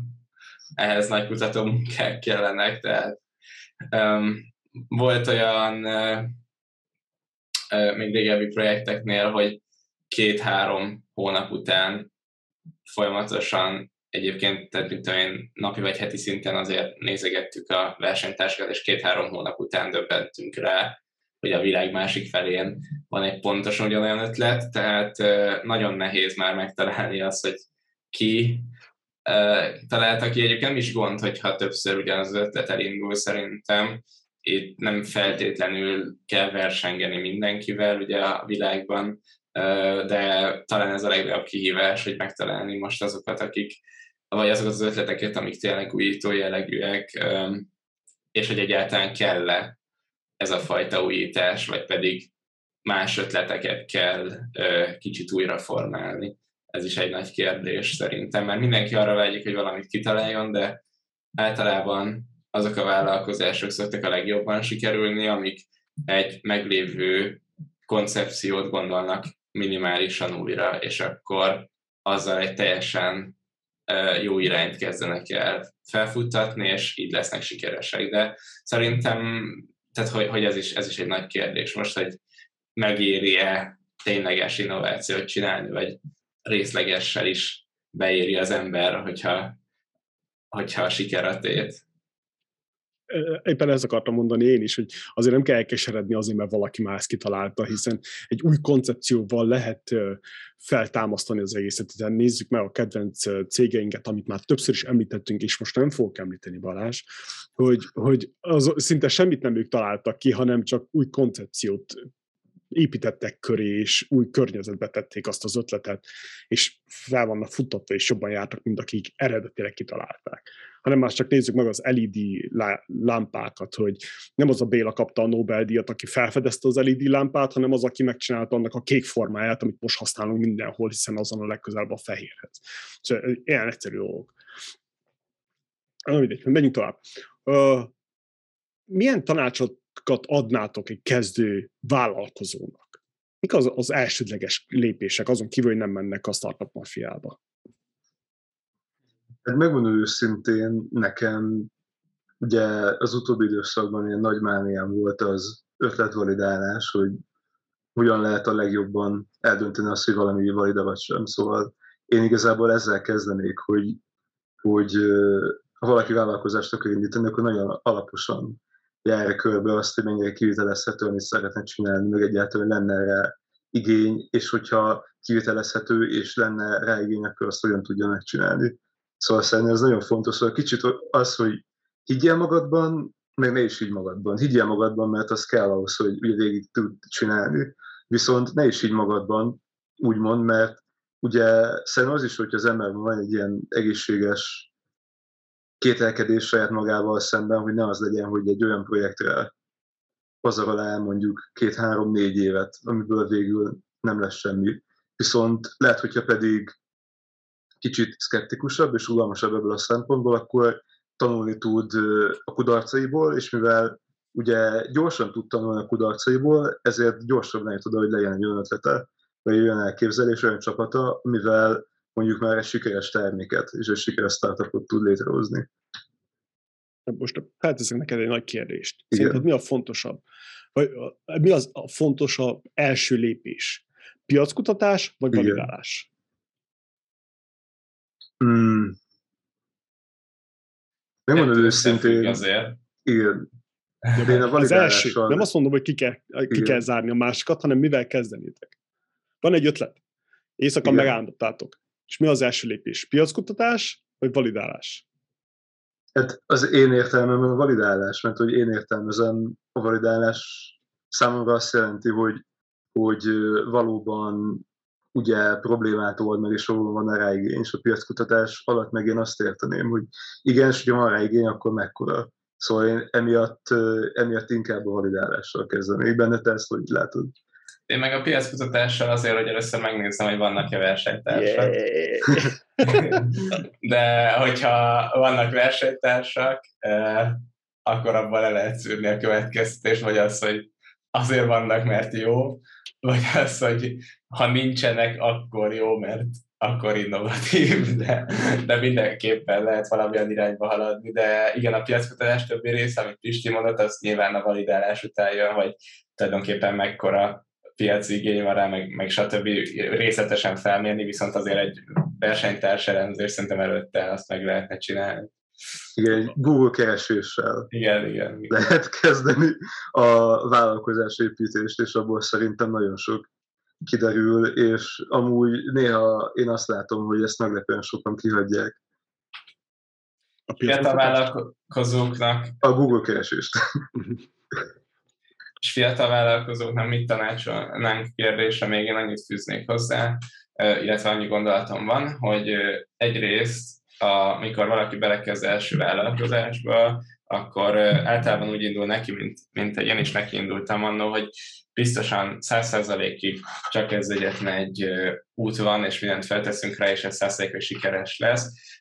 Hát igen, ilyenkor a statisztikákat érdemes megnézni, hogy bár hinni kell benne 100%-ig, de azért ott kell lennie mindig egy, egy, egy B-tervnek szerintem, egy, egy ilyen első vállalkozásnál, és akár a, a, azt is tudni kell, hogy azért egy 8.-10. vállalkozás szokott általában e, ilyen virágsiker lenni, vagy, vagy, vagy valami olyan, ami, ami, ami tényleg egetrengetően jól megy, viszont e, addig pedig sok, sok fájdalom, az olyan, mintha valami kapcsolatban szakítások lennének egyfajtában. Tehát, hogy, hogy azért erre fel kell készülni, hogy nem feltétlenül mindig jó az első irány, viszont a másik dolog, meg ennek az ellentéte, hogy bátran kéne belevágni szerintem, és rapid módon, tehát, hogy nincs idő tökölni, egy hónap múlva csomó, csomó ilyen tapasztalatom van, hogy mondjuk valamelyik ismerősöm kitalált valamit, és egy hónap múlva látjuk a cikkeket, hogy, hogy elindult egy olyan projekt. Tehát nem itt, itt igazából, hogyha van egy ötlet csíra, akkor azra kell azért gondolni, hogy valószínűleg másoknak is eszébe jutott hasonló, még akkor is, hogyha borzasztóan elképzelhetetlen, mert olyan specifikus ötlet, akkor is nagyon valószínű, hogy valakinek eszébe jutott, és lehet, hogy éppen akkor. Úgyhogy legelsőnek kell lenni, és és hogyha az megvan, akkor meg, akkor meg tényleg mindent megtenni, hogy, hogy, hogy minél gyorsabban felfejlesz az ember, és hát erre itt van a, a Startup Mafia közösség, csomó más egyesület és csomó más támogatói környezet, meg platform, meg, meg állami támogatás, meg, meg más pénzügyi források is, hogy, hogy ez a lehető legjobban megvalósuljon egy valóban jó ötletnél. Tehát szerintem itt csak keresni kell aktívan a lehetőségeket, és akkor, és akkor élni is velük, és akkor sikeres lehet a, a projekt. Igen, és ugye most Magyarországon az a szerencsés helyzet állt elő, hogyha egy fiatalnak, vagy akár nem fiatalnak van egy vállalkozás ötlete, akkor arra nagyon könnyű támogatást, akár anyagi, akár szakmai találni. Szóval tényleg, hogyha valakinek nagy ötlete, vagy vállalkozni szeretne, akkor szerintem itt a lehetőség, és itt az idő, szóval nem érdemes halogatni. Ja, azért kérdeztem ezt, hogy, hogy mely, szerintetek melyik az első, legfontosabb első lépés, mm. mert azt látom, hogy piackutatáson egyszerűen keresztül mennek az emberek. Hogy mindenki oda kerül, hogy validálni, validálni, validálni, de hogyan validálsz? Az, amit validálsz, az, az honnan tudod, hogy az mennyire, hol helyezkedik el a nagyvilág, a, a nemzetközi piacon? Hmm. Hiszen nincsen meg az az anyagi felvétele, fe, anyagi hátteret, hogy most lefuttassál egy nem tudom, százezer klikkeléses kampányt, hogy most ki fog arra ráklikkelni arra az ötletre. Mert ugyebár nincsen meg az az anyagi háttered. Viszont leülni és rászállni egy-két hetet, órát, hónapot akár piackutatni, az viszont lehetséges. És akkor üljél le, és nézd meg, hogy van-e az az ötlet, és ha, ha nincsen, akkor nézd meg, hogy volt-e olyan ötlet. Hiszen szerencsére az online minden megtalálsz, még azt is, ami tíz évvel ezelőtt volt, és utána gondolkodjál el rajta, hogy oké, okay, ha nincsen, nem is volt, nincs is, akkor, akkor ó, akkor lehet, hogy erre nem gondol meg senki. Igen, szóval körbe kell járni, hanem nem csak úgy belecsapni a lecsóba, mert az Igen. igazság az, hogyha belecsapsz a lecsóba, és nem jön vissza a, pozitív visszajelzés, ha nem, nem látod, hogy, hogy az az ötlet az mozog valamerre, akkor viszont az ember nagyon könnyen ki tud égni, hiszen nem hm. mindenkinek van meg az a motivációja, hogy most menjen hónapokat vagy éveket a saját gőzéből, úgyhogy nincsen pozitív visszajelzés. De egyszerű pszichológia. Én is ezt mondtam, hogy, hogy tulajdonképpen lehet, hogy sokféle következtetés lehet leszűrni abból, hogyha egy Google hm. kereséssel van kompeten, vagy van ö, versenytárs, illetve akkor is, hogyha nincs. Igen. Amúgy az az érdekes, hogy ezt uh, milyen keresen nézik meg. Ugye egy befektető mesélte nekem, hogy nagyon sokszor úgy jelentkeznek hozzá projektekkel, meg ötletekkel, hogy ilyen, ilyen a világon nincs, ez az első, és tényleg nagyon gyors keresésekből kiderül, hogy de van, nem is kevés. Igen, bizony. De megint nem az a kérés, hogy van-e vagy nincs, hanem hogy mi, miben lesz más. Igen, igen, igen. Szóval megint kedvenc Bélámat emlegessem, akit Balázs nagyon kedvesen leköcsögözött, nem mondom ki a neveit. A, ő azt mondta, hogy nem az a baj, hogyha te vagy a második vagy a tizedik a piacon, az a baj, mikor egy vagy két faktorban választ különböztet meg téged a többitől. Mm. Legyen meg tíz pont, amiben különböző vagy, és akkor már van esélye. Mindegy. Egyébként Elon Muskról beszélünk, hogyha valaki ah. nem hallgatja kezdetektől a... az ja. Adást, akkor, akkor Elon Musk. Igen. Uh, merre De csak Covid idején. Tessék? De csak Covid idején kell a Musk. Jaj, oké. Okay. Köszönöm szépen. Kilásott. Kell még egy kávé. Mit gondoltok, merre tart a világ? Ez egy elég, elég váratlan kérdés volt. Így nagyon rövid az első dolog, ami eszembe jutott, az az automatizáció. Szóval ugye tényleg szerintem egyre több munkát fognak átvenni a számítógépek, és gyakorlatilag én azt gondolom, hogy ez nagyon jelentős lesz a következő 5-10-20 évben. Ugye ez az első, ami eszembe jutott. A kérdés, okay, amiután feltetted a kérdésedet. Jós. Valamerre. Tehát, hogy most ugye azt szerintem sekem gondolt egyébként, hogy, hogy, hogy még a 21. század harmadik évtizedében lehet ilyen változás, hogy akár egy háború bejöhet, egy világjárvány bejöhet, illetve sok egyéb katasztrófa, merre tart a világ? Hát igen, ez egy jó kérdés így most, mert hogy tényleg olyan változások voltak szerintem az elmúlt három évben, ami alapvetően átformálták így a, az emberek világlátását, meg azt, hogy mennyire értékeljük azt, amink van. Um, és a problémák fókusza kicsit átterülődött arról, hogy hogyan fejlődjünk a végtelen lehetőségben, arról egy kicsit átterülődött abba, hogy védjük meg így a, a, a szabadságot, meg, meg így a lehetőségeket tartsuk meg, tehát szerintem inkább most kicsit ilyen álló helyzet van, vagy ilyen gondolkodós helyzet, hogy, hogy ilyen arconycsapásként ért mindenkit, szerintem ez a, ez a két probléma, és hát kérdés, hogy hogyan lesz tovább, de hosszú távon azért bízom abban, hogy nem tudunk tanulni a történelemből, és, és előre tudunk menni, és tényleg ö, folyamatosan új lehetőségek lesznek, technológiai innovációk, fejlődés. Bár én azt hallottam, hogy a technológiai fejlődés az már csomó területen sokkal kisebb mértékű lesz, ugye, mint az elmúlt húsz évben.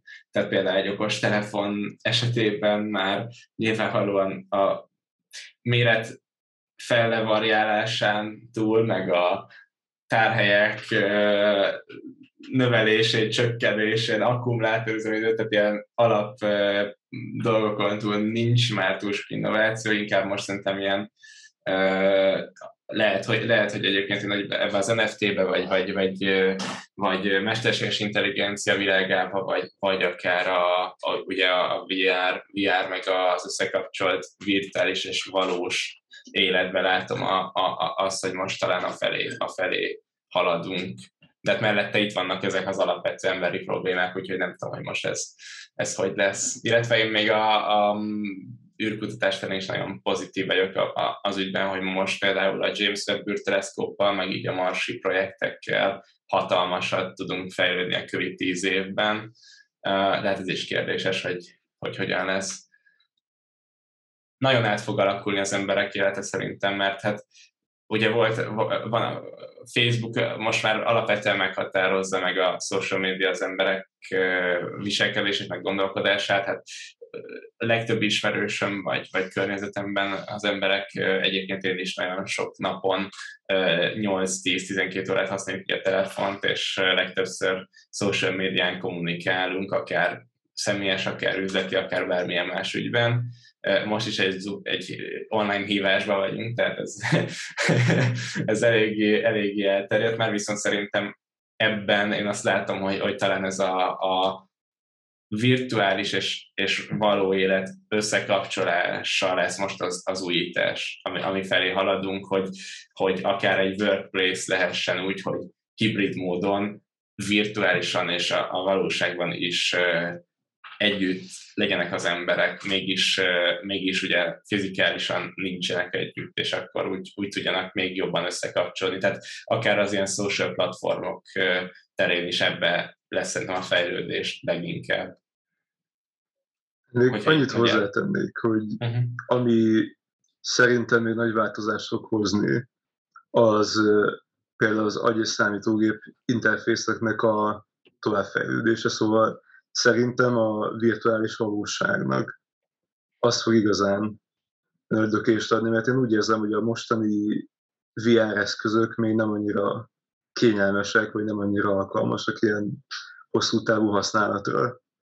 És a másik dolog, ami, ami szerintem nagyon érdekes lesz, szóval én, én kíváncsian várom, hogy mi lesz belőle, ugye az úgymond az általános mesterséges intelligencia megalkotása, miatt, megalkotása miatti verseny, hogy vajon melyik ország fogja ezt először elérni, és ugye én úgy gondolom, hogy, hogy annak az országnak, aki ezt először meg tudja csinálni, ez egy óriási előnyt fog hozni a versenytársaival szemben, szóval szerintem erre nagyon érdemes odafigyelni az elkövetkező 10-20, talán 50 évben ugye különböző beszélések, különböző időtávokat vázolnak fel ezzel kapcsolatban.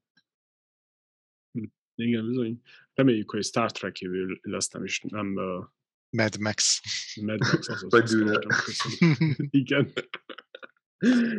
Akkor mit gondoltak az AI-ról? Tudom, hogy már említettük valamit hozzátenni. Fú, megmondom őszintén, régen nagyon oda voltam a koncepcióért, viszont lehet, hogy azért öregszem, jó, még így 21 éves, nem vagyok annyira öreg, de e- egyre jobban megijeszt. Szóval úgy gondolom, hogy, hogy alapvetően nagyon sok jót hozhat az emberiség számára, viszont akár katasztrofális hatása is lehet, és lehet, hogy olyan apróságok miatt, amire például nem is gondolunk, ugye olvastam erről egy ilyen, nem tudom, rövid novella vagy történet, hogy ugye megalkotják az első mesterséges intelligenciát, és akkor azt a feladatot adják neki, hogy számolja ki minél pontosabban a pi értékét, és hogy ezt meg tudja tenni, először legázza az egész emberiséget, meg elkezd terjeszkedni a naprendszerben, utána a galaxisban, csak azért, hogy a pi értékét minél pontosabban ki tudja számolni. Szóval megmondom őszintén, én azért, azért tartok kicsit a mesterséges intelligenciától, mert lehetnek ilyen nüansznyi dolgok, amik, amik ilyen katasztrofális irányba elvihetik, de hogyha megkérdezni, hogy csináljuk-e, vagy ne csináljuk, akkor én kicsit inkább azt mondom, hogy csináljuk, de azért tartok tőle. Én a machine learninghez tudok így hozzászólni érdemben a, a computer vision-nel még, még régen jártam olyan közös foglalkozásra, meg körökbe, szakkörökre, amik, amiken ezzel, ezzel foglalkoztunk, tehát computer vision és ott, ott tényleg az a része így a, a mesterséges intelligenciának, meg a, meg a machine learningnek, az, az szerintem elképesztően hasznos, amit például az egyik magyar youtuber, ugye most már 1,2 millió feliratkozóval nem tudom a helyes sorrendjét a nevének segítsetek, ugye dr. Károly Zsolnai Fehér, mert Zsolnai Fehér Károly, lehet magyarul? Igen. szóval ő, ő csinál ilyen, ez a Two Minute Papers nevű csatorna, és azt, azt nagyon-nagyon szeretem nézni, ott, ott hát a, a, az AI-nak a legújabb betületei is ott vannak meg, amit, amit itt tényleg technológiailag. Illetve van egy másik magyar srác, aki meg, aki meg tényleg a computer vision foglalkozik, és az is tök érdekes, hogy tulajdonképpen ez a, ez a felismerési rendszerek, tehát már, már nem is az, hogy akár rendszámot felismerni, hanem az, hogy, hogy pontosan meg tudja állapítani, mik vannak a környezetünkben, illetve akár az egyik ismerősen foglalkozott azzal, hogy történelmi képekről helyreállítani háromdimenziós modelleket régi városokról, tehát például Budapestről, hogyha van 800 kép, akkor pontosan ugye a, az, hogy mondjuk innen veszi, vagy egyik irányból veszi a kamera, meg másik irányból, és meglátja a pontok közötti összefüggést, hogy ugye az ugyanannak a háznak a sarka, akkor ezt össze tudja rakni egy 3D-s modellbe, és hogyha mondjuk van 200 ezer kép Budapestről, akkor egy egész nagy területet le lehet venni. Tehát ezek szerintem olyan eszméletlen jó irányok, mellett ott van az, amit a Pisti mondott, hogy ugye ennek van egy veszélyes vetülete is, hogyha ö, olyan hatalommal ruházzuk fel, úgymond ezeket a programokat, amik, amiket nem kéne, viszont szerintem, hogyha, hogyha csak ilyen ö, alapfejlesztésekre használjuk, akkor elképesztően jó tud lenni.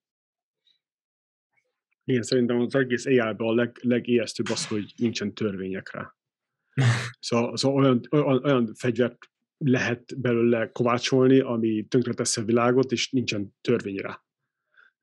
Nekem ez a leg, legfelháborítóbb az egészben, vagy legrémisztőbb.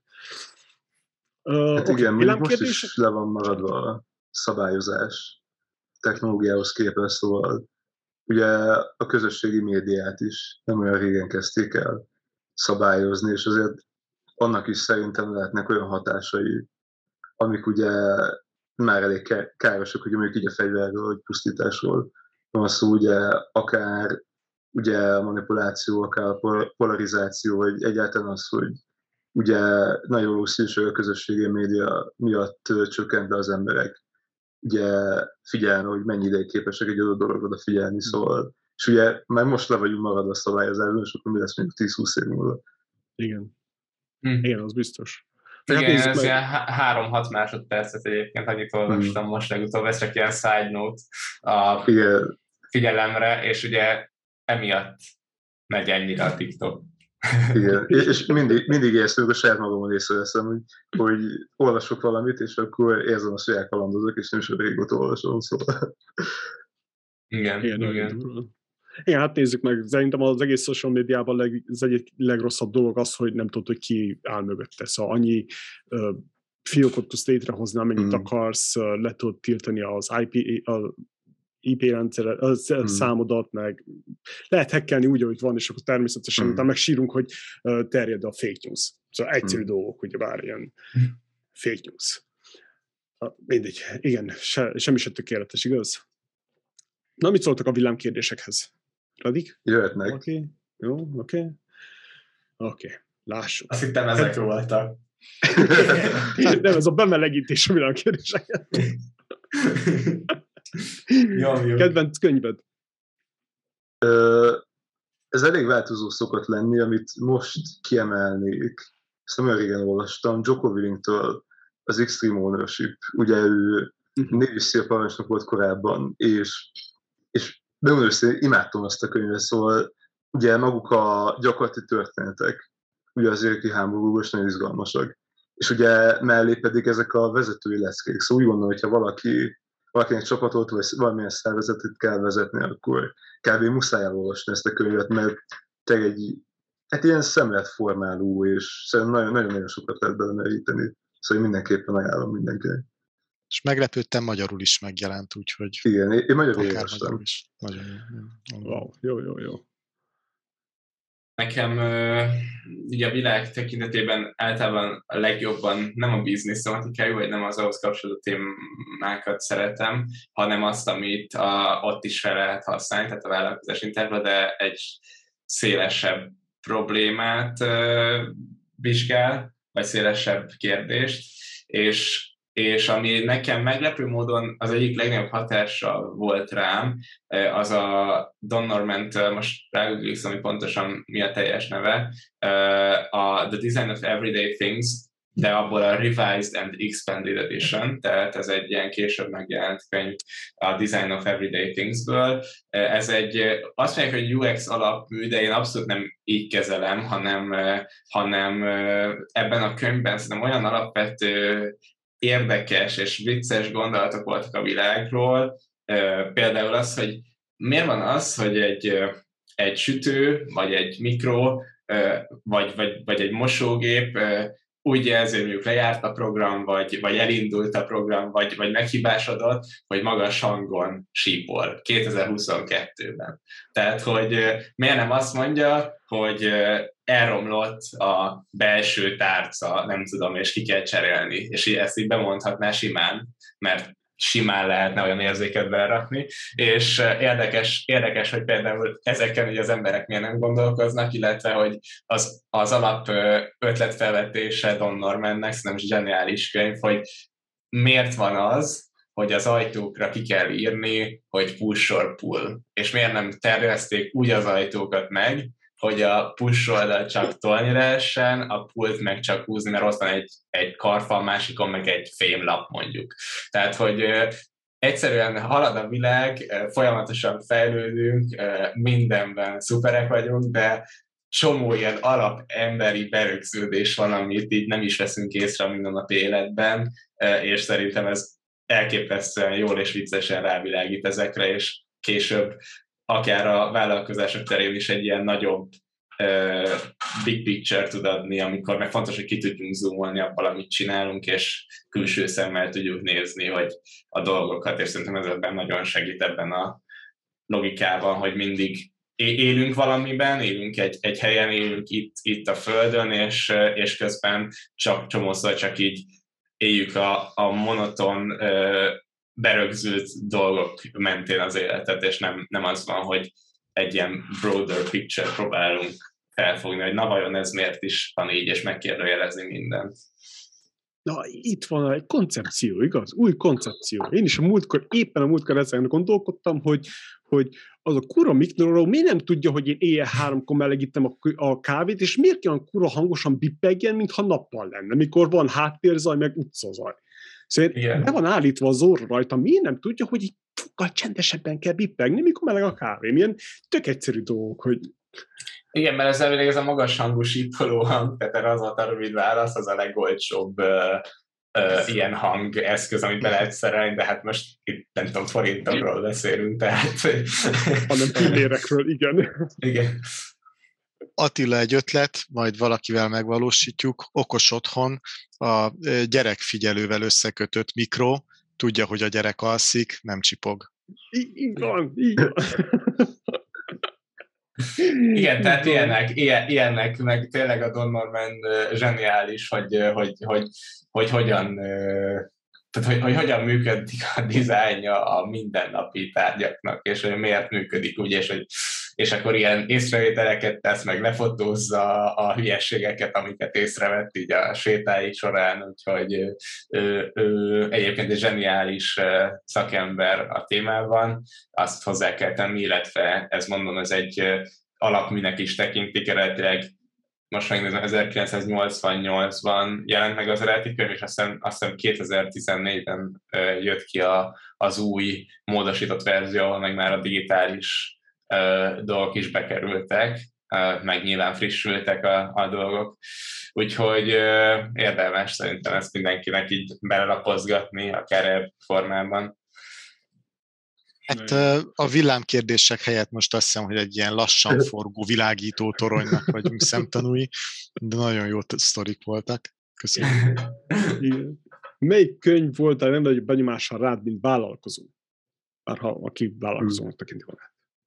Megmondom őszintén, amikor ugye még startup projektem volt, akkor ugye két könyvet emelnék ki, az egyik ugye a Mantest, a másik pedig a Lean Startup. Hm. Én ezt, ezt a könyvet tudom ajánlani minden kezdő vállalkozónak. A NAM tesztet azért is, hogy a saját érdeked az, hogy őszinte válaszokat kapja a potenciális fogyasztóitól, és hogyha ugye rövid sztori, miért úgy hívják könyvet, hogy hívják, miért nem teszt. Mert hogyha van egy vállalkozás ötleted, és elmeséled az anyukádnak, akkor szinte száz százalék, hogy helyeselni fog, és azt mondja, hogy nagyon szuper. És ugye pont az a lényeg, hogy úgy tud kérdezni, meg olyan kérdéseket tud feltenni, hogy valóban olyan válaszokat kap attól, akit megkérdezte, amit fel tudsz használni, és tényleg mutatja azt, hogy lenne rá igény, vagy nem lenne rá igény. Én ezt a kettőt emelném ki, és amúgy így a Startup Mafia szervezésével kapcsolatban ugye például Simon, Simon Sinek könyvei nagy hatással voltak rám, ugye így, hogy hogyan álljak másokhoz, meg hogyan kezeljem a különböző helyzeteket. Szóval őt is mindenképpen tudom ajánlani. Nekem is a MEM teszt egyébként, az nagyon, az nagyon érdekes. Én egy rövidített verziót olvastam el, tehát nem olvastam az egész könyvet, nem tudom, hogy az, az milyen, viszont maga a koncepció nagyon érdekes, illetve az első könyv, amit ilyen témában olvastam, és az nagy hatásra volt rám az egyetlen kattintás, ami az Amazon épüléséről szól. Volt még ugye a Peter Thielnek a könyve, ami, ami alapmű ugye a businessben, és és hát talán ezek, ez, ez, a három, ez a három, amit így ki tudnék emelni, de amit ténylegesen végigolvastam, és nagyon tudom ajánlani, az egyetlen kattintás, a többiből elemzéseket, illetve rövid kivonatokat nézegettem.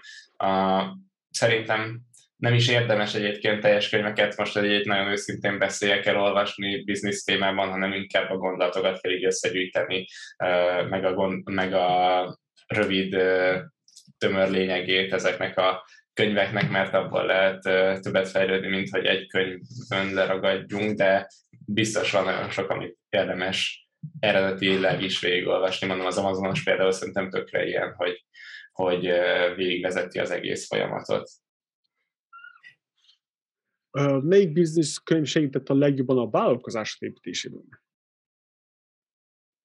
Ez ugye erre már valamilyen szinten válaszoltam, ugye a Lean Startup uh-huh. az, ami így, így gondolkodásmódnak úgy összességem hozzáállás szempontjából nagyon sokat segített.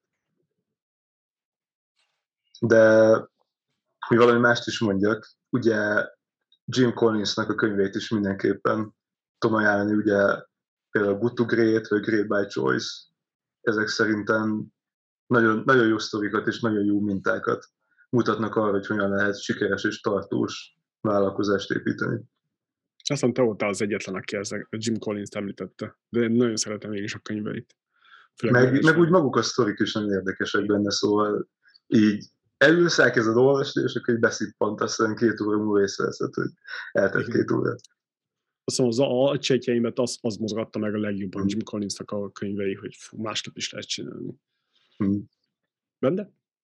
Nem is könyvet mondanék, hanem mert őszintén, tehát nekem sokan nagyobb hatással voltak ugye az üzleti előadások, illetve YouTube videók, más források, amik olyan szakemberektől közvetlenül jönnek, én már sok jobban szeretem inkább a videós tartalmakat, vagy az élő, élő beszédet, illetve a, a megismerkedést sok emberrel, és tőlük a, a szemléletmódot átvenni.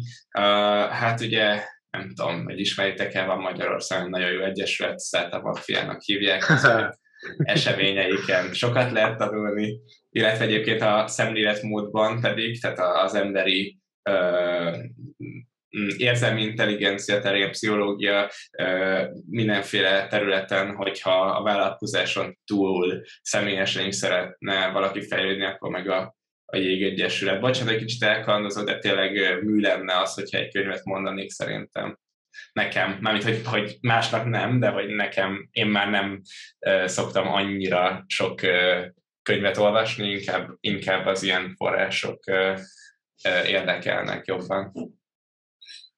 Kedvenc podcasted?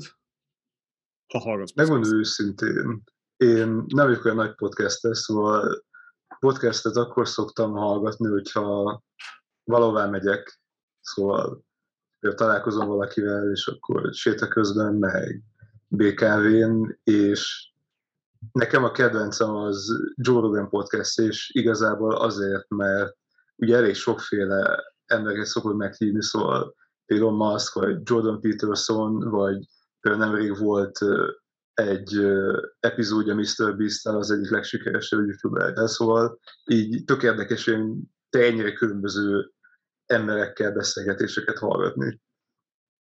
Szóval én, én most azt emelném ki. Én nem emelnék ki konkrétumot, viszont az, hogy az edukatív podcastek fognak meg a leginkább. Jó, mondjuk azt tudom mondani, tehát, hogy, a, a, hogy a, például a magyar szférában ugye nagyon kevés olyan van, ami ezzel foglalkozik, de egyébként nyilvánvalóan, tehát például, hogyha másfélet hallgathatsz valamilyen podcastben egy olyan ember életútját, aki, aki téged inspirál, az, az, az szokott engem megfogni leginkább. Akár ez, amit Pisti mondott, azt én is hallgattam ugye a Mr. Beastről, vagy, vagy bármilyen sikeres emberről egy hosszabb beszélgetés, az, azok szoktak megfogni. Podcast formátumban egyébként belefér az is, hogy konkrét témákat ecseteljünk, olyanokba pedig inkább az ilyen vezető mainstream dolgok fognak majd, mint a kriptó, vagy a, az AI, vagy amiről beszéltünk, vagy a space, space tech, és akkor ilyenekből próbálok új ötleteket meríteni, akár saját projektek terén is, de általában így a gondolkodást formáló podcastek, amik leginkább inspirálnak. Hát Magyarországon ugye a Friderikus Podcast az nagyon jó podcast. Há, láttam, amikor szólsz meg. Muszáj volt berakom egy kis megjelenést. Hogy, helyes, helyes, helyes. Uh, akkor nem kérdezem meg, hogy mi a kedvenc business podcastetek. Mit hallgatsz, Igen. olvasol, nézel most? Mm, hát most azt mondom, hogy nézek.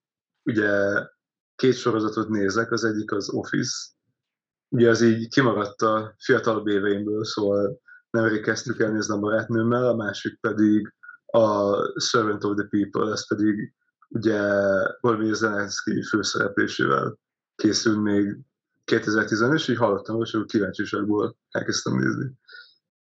Én nézek YouTube-on edukatív és szórakoztató tartalmakat, igazából Mark Robert nagyon szerettem, ugye ő NASA-nál dolgozott négy évig, vagy, vagy öt évig a Marsjárót építette, és most ilyen mindenféle érdekes projektbe belevág, hogy nem tudom, a kertjében egy mókus soknak egy ilyen akadálypályát felépít, és akkor utána figyeli azt hónapokig vagy hetekig, hogy a, és csinál összeállítás belőle, hogy a, hogy a mókusok hogyan próbálnak átjutni az ilyen elképesztően jól kigondolt akadálypályán, vagy, vagy, akár, vagy akár más jellegű tartalmak is, mint a Lessix, ami például elmagyarázza azt, hogy hogyan lehetséges, hogyan tudták megoldani, hogy ugye az egy tengelyen forgó kerekei a, a vasutaknak fordul, kanyarodás közben nem csúsznak ki, pedig ugye nyilván többet kell megtennie az egyik keréknek, mint a másiknak,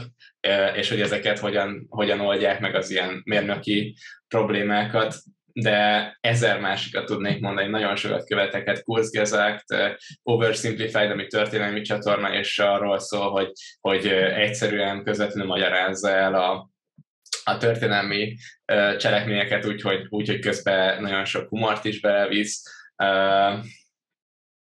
Úgyhogy ilyenek, a, a tévében pedig, vagy, vagy Netflixen pedig, tehát sorozatok, filmek terén, uh, amit nagyon szerettem, az a, az a Superstore, ami így az emberi uh, viselkedést mutatja egy, egy uh, üzletláncban, igazából egy ilyen szitkom tulajdonképpen, hogy rádöbbent arra, hogy milyen sok hülyeséget csinálnak egyébként a vásárlók is, meg, meg, meg mik történnek így a, a, az emberek között ott a, a, a dolgozók között, úgy értem.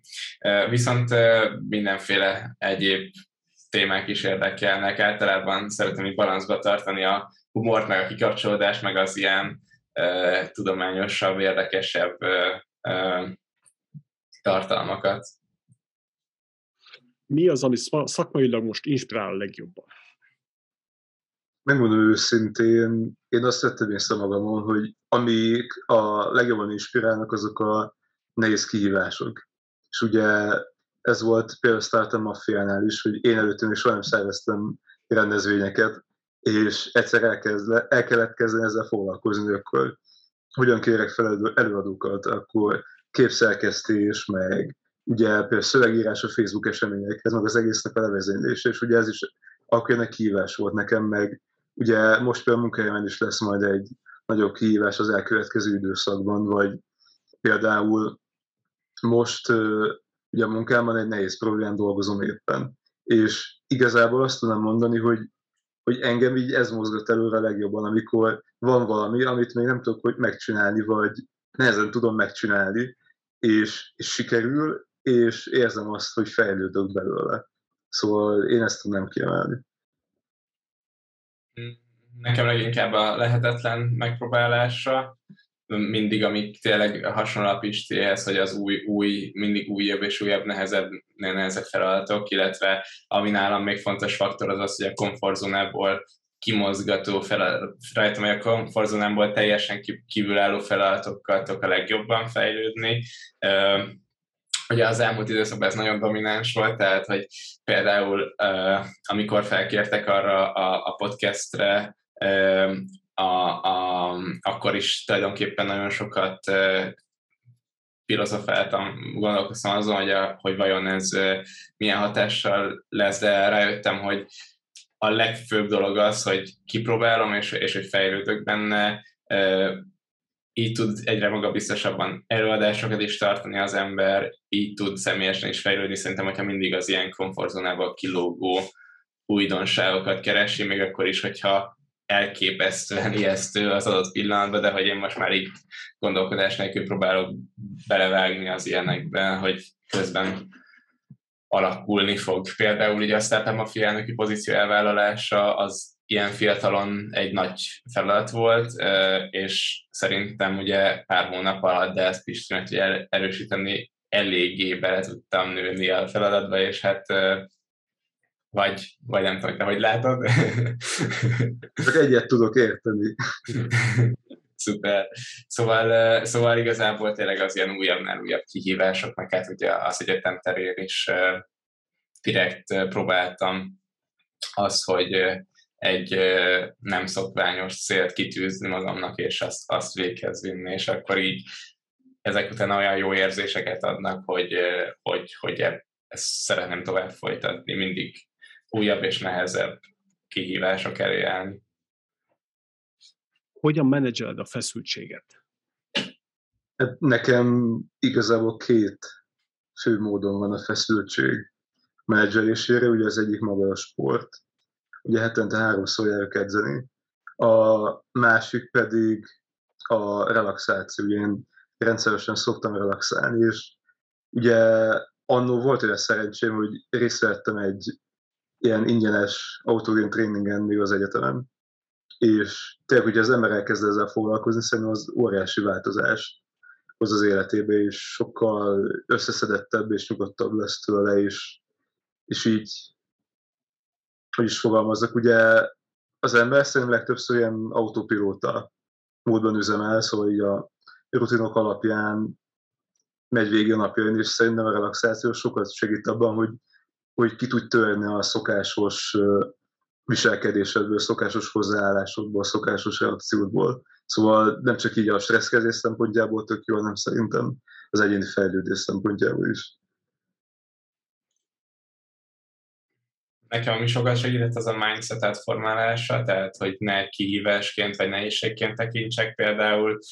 Most maradok a podcast felkérésnél, hogy, hogy amikor például a Friderikus podcaston meghívtak, akkor 250-300 ezer ember tudtam, hogy hallani fogja azt, amit mondok, viszont ez egy akkora stressz lehetett volna, viszont próbáltam egy úgy átformálni a gondolatiságot, vagy, vagy gondolkodást, hogy ez egy óriási lehetőség, és hogyha nem lenne ez a lehetőség, biztos, hogy élnék vele, tehát biztos, hogy szeretnék élni vele. Most, hogy van ez a lehetőség, inkább valamiért az embernek így átfordul, hogy fú, akkor ez egy veszélyes dolog, vagy, vagy, vagy hogy mit fognak majd szólni az emberek, viszont viszont próbáltam mindig, és ez most még jobban erősödött, hogy, hogy a pozitív gondolatokra koncentrálni, és hogy ez egy elképesztő lehetőség, tehát hogy inkább lehetőségként tekinteni, tekinteni rá, illetve ami ehhez kapcsolódik, az a kizúmolás, hogy mindig eszembe jut ilyenkor, hogy hát tulajdonképpen kit érdekel, hogy egy ilyen kis emberek vagyunk egymás között, egymásnak próbálunk megfelelni, és hogy így tulajdonképpen akármit mond az ember, nem lehet olyan, olyan vészes következménye. Szeretem ezt, ezt így végig gondolni, hogy, hogy azért ne gondoljuk azt, hogy, hogy egyéni szinten olyan óriásiak ö, ö, lennénk, mint amilyen belülről látszik, hogy, hogy mi vagyunk ugye mindennek a középpontja, minden történésnek így a, az irányítója, de hát ö, vagyunk azért egy páran itt a Földön, úgyhogy nem hiszem, hogy tehát, hogy én mindig szeretek így kizumolni, és, és úgy belegondolni, hogy, hogy valójában mekkora impact van, és amit az előző kérdésem mondtam, hogy nekem egyik fő motivációm is az, hogy olyan dolgot csináljak, ami, ami viszont tényleges hatással bír, és afelé szeretnék tendelni. Majd, hogy, hogy ugye környezeti vagy társadalmi hatást és értéket teremtsek, ugyanezért vállaltam a Startup Mafia elnökséget, és ugyanezért szeretném akár a, a jelen egy olyan projektbe belevágni, ami, illetve az eddigi projektjeimnél és ez volt a fő cél a jelen egy olyan projektbe belevágni, ami tényleges hasznot fog, fog a társadalomnak hozni. És ez, ez így a fő mozgatórugom, és ehhez kell ez, a, ez, ez is kell ez a kizumolás egyfolytában. Mi van, Mi van a zsebedben? Uh-huh. Akkor most válaszolok rendhagyó módon én először semmi. István? Nálam van két kötet Erik Krisztól a Lean Startupból, nem, amúgy szinte semmi, ma reggel vettem fel ezt a drágot, szóval nem is Most a kezem. Most ismét semmi, úgyhogy ennyi a történet. Rendezett vagy rendetlen iroda? Mm, megmondom őszintén, én inkább a rendezetre szavaznék. De nem azért rendezett, mert ugye folyamatosan rendben tartott, hanem én nem őszintén nem szeretem azt, hogyha sok cuccom van, meg nem szeretek így feleslegesen új dolgokat venni, szóval azt mondja, hogy azért rendezett, mert nincs benne sok dolog, sok felesleges dolog. És ugye így nagyon könnyen lesz rendezett az irodát. Lean. Lean iroda, így van. Az. E, e, e, ezt én elpasszolnám, mert hogy tényleg az van, hogy, a, hogy az ilyen tiszta környezet, az, a, a, a, a jobb dolgozni, az ilyen letisztult uh, irodai környezetben, viszont mégis az van, hogyha valahol, valahol ilyen kicsit kaotikus környezet, az inkább szerintem lehet ez. Úgyhogy érdekes, érdekes ez a kettőség. Ez is egy hozzáállás. Mit jelent számodra a pénz? Nem mondom őszintén, nekem a pénz az lehetőséget jelent. Szóval, hogyha van pénzed, akkor rengeteg érdekes dolgot tudsz csinálni.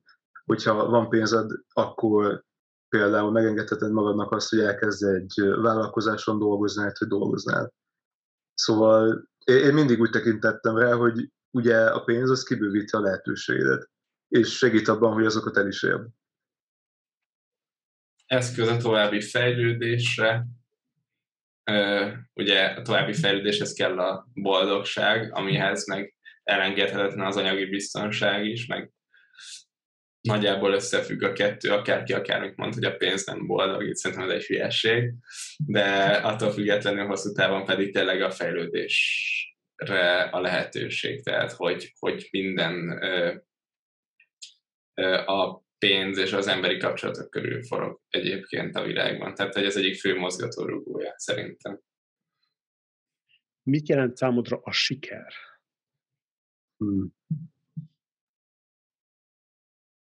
Én két dolgot mondanék. Szóval számomra például siker az, hogyha fejlődöm. Szóval, hogyha jobb vagyok, mint tegnap voltam, akár emberileg, akár szakmailag. A másik pedig, ez úgymond ilyen hosszú távú cél, hogy tényleg hatással lenne az emberekre és a világra. Szóval én akkor érezném magam igazán sikeresnek, hogy tényleg jobb helyét tudnám tenni ezt a világot.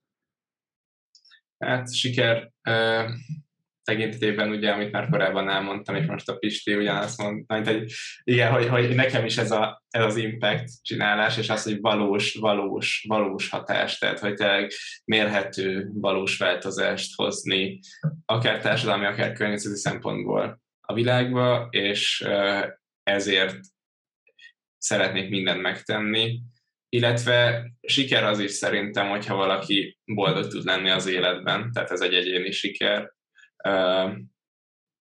ehhez kell mindset is, megfelelő mindset,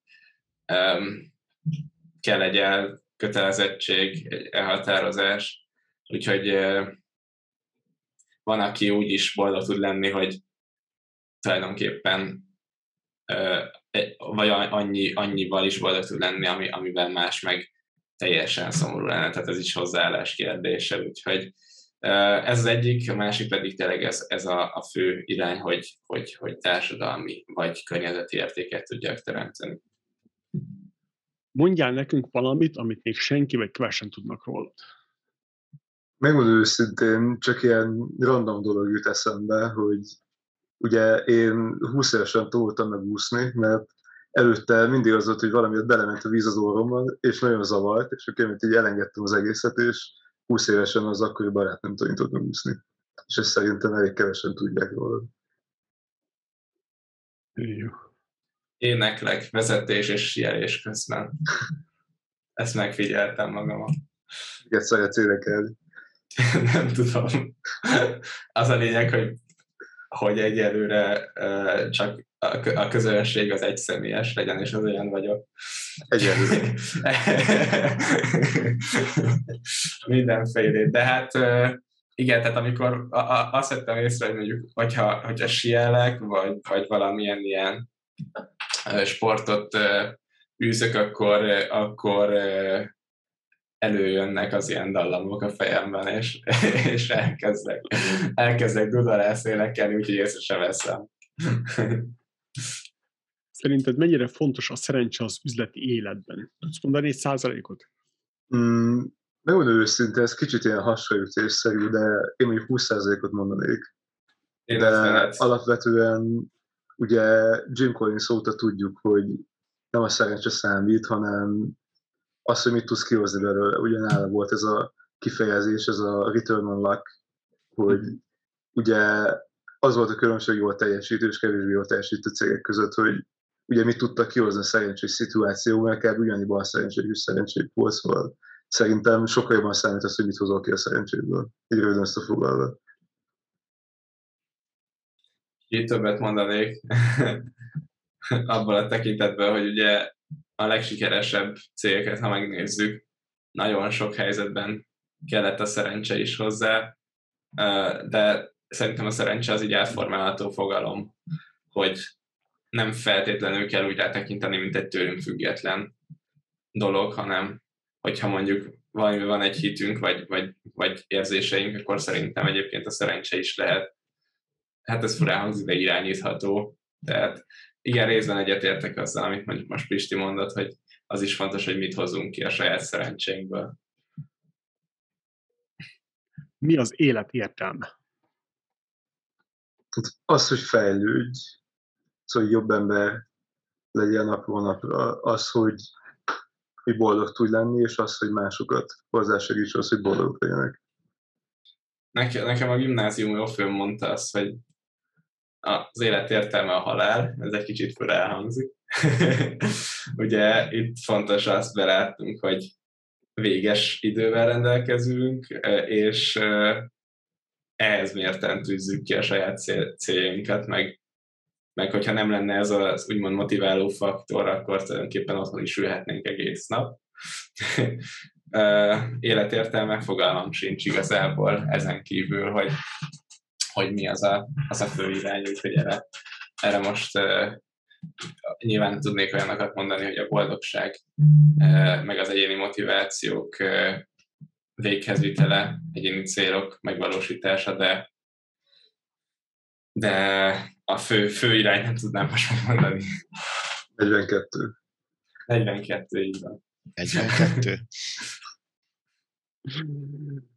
Köszönjük szépen! Köszönjük. Köszönjük, hogy itt lehetünk. Sziasztok. Köszönjük Sziasztok. szépen. Nagyon köszönjük. Technika ördöget, tavaszi fáradtság és időeltolódást eltekintve. Szerintem jól sikerült. Szia. Köszönjük szépen. Magyar Biznisz, a határtalan vállalkozások közössége. Hallgass minket hetente, oszd meg adásainkat és csatlakozz az online közösségünkhöz. De ami a legfontosabb, hogy iratkozz fel a havi hírlevelünkre a magyarbusiness.org per hírlevél oldalon. Minden eddiginél többen vágynak az anyagi függetlenségre és az álmaik vállalkozására. Ebben a beszélgetős műsorban már befutott vállalkozókkal vitatjuk meg őszintén a lehetőségeket, tapasztalatokat, stratégiákat, ötleteket, megvalósítási módokat, hogy inspiráljunk titeket sikeres vállalkozásatok létrehozására.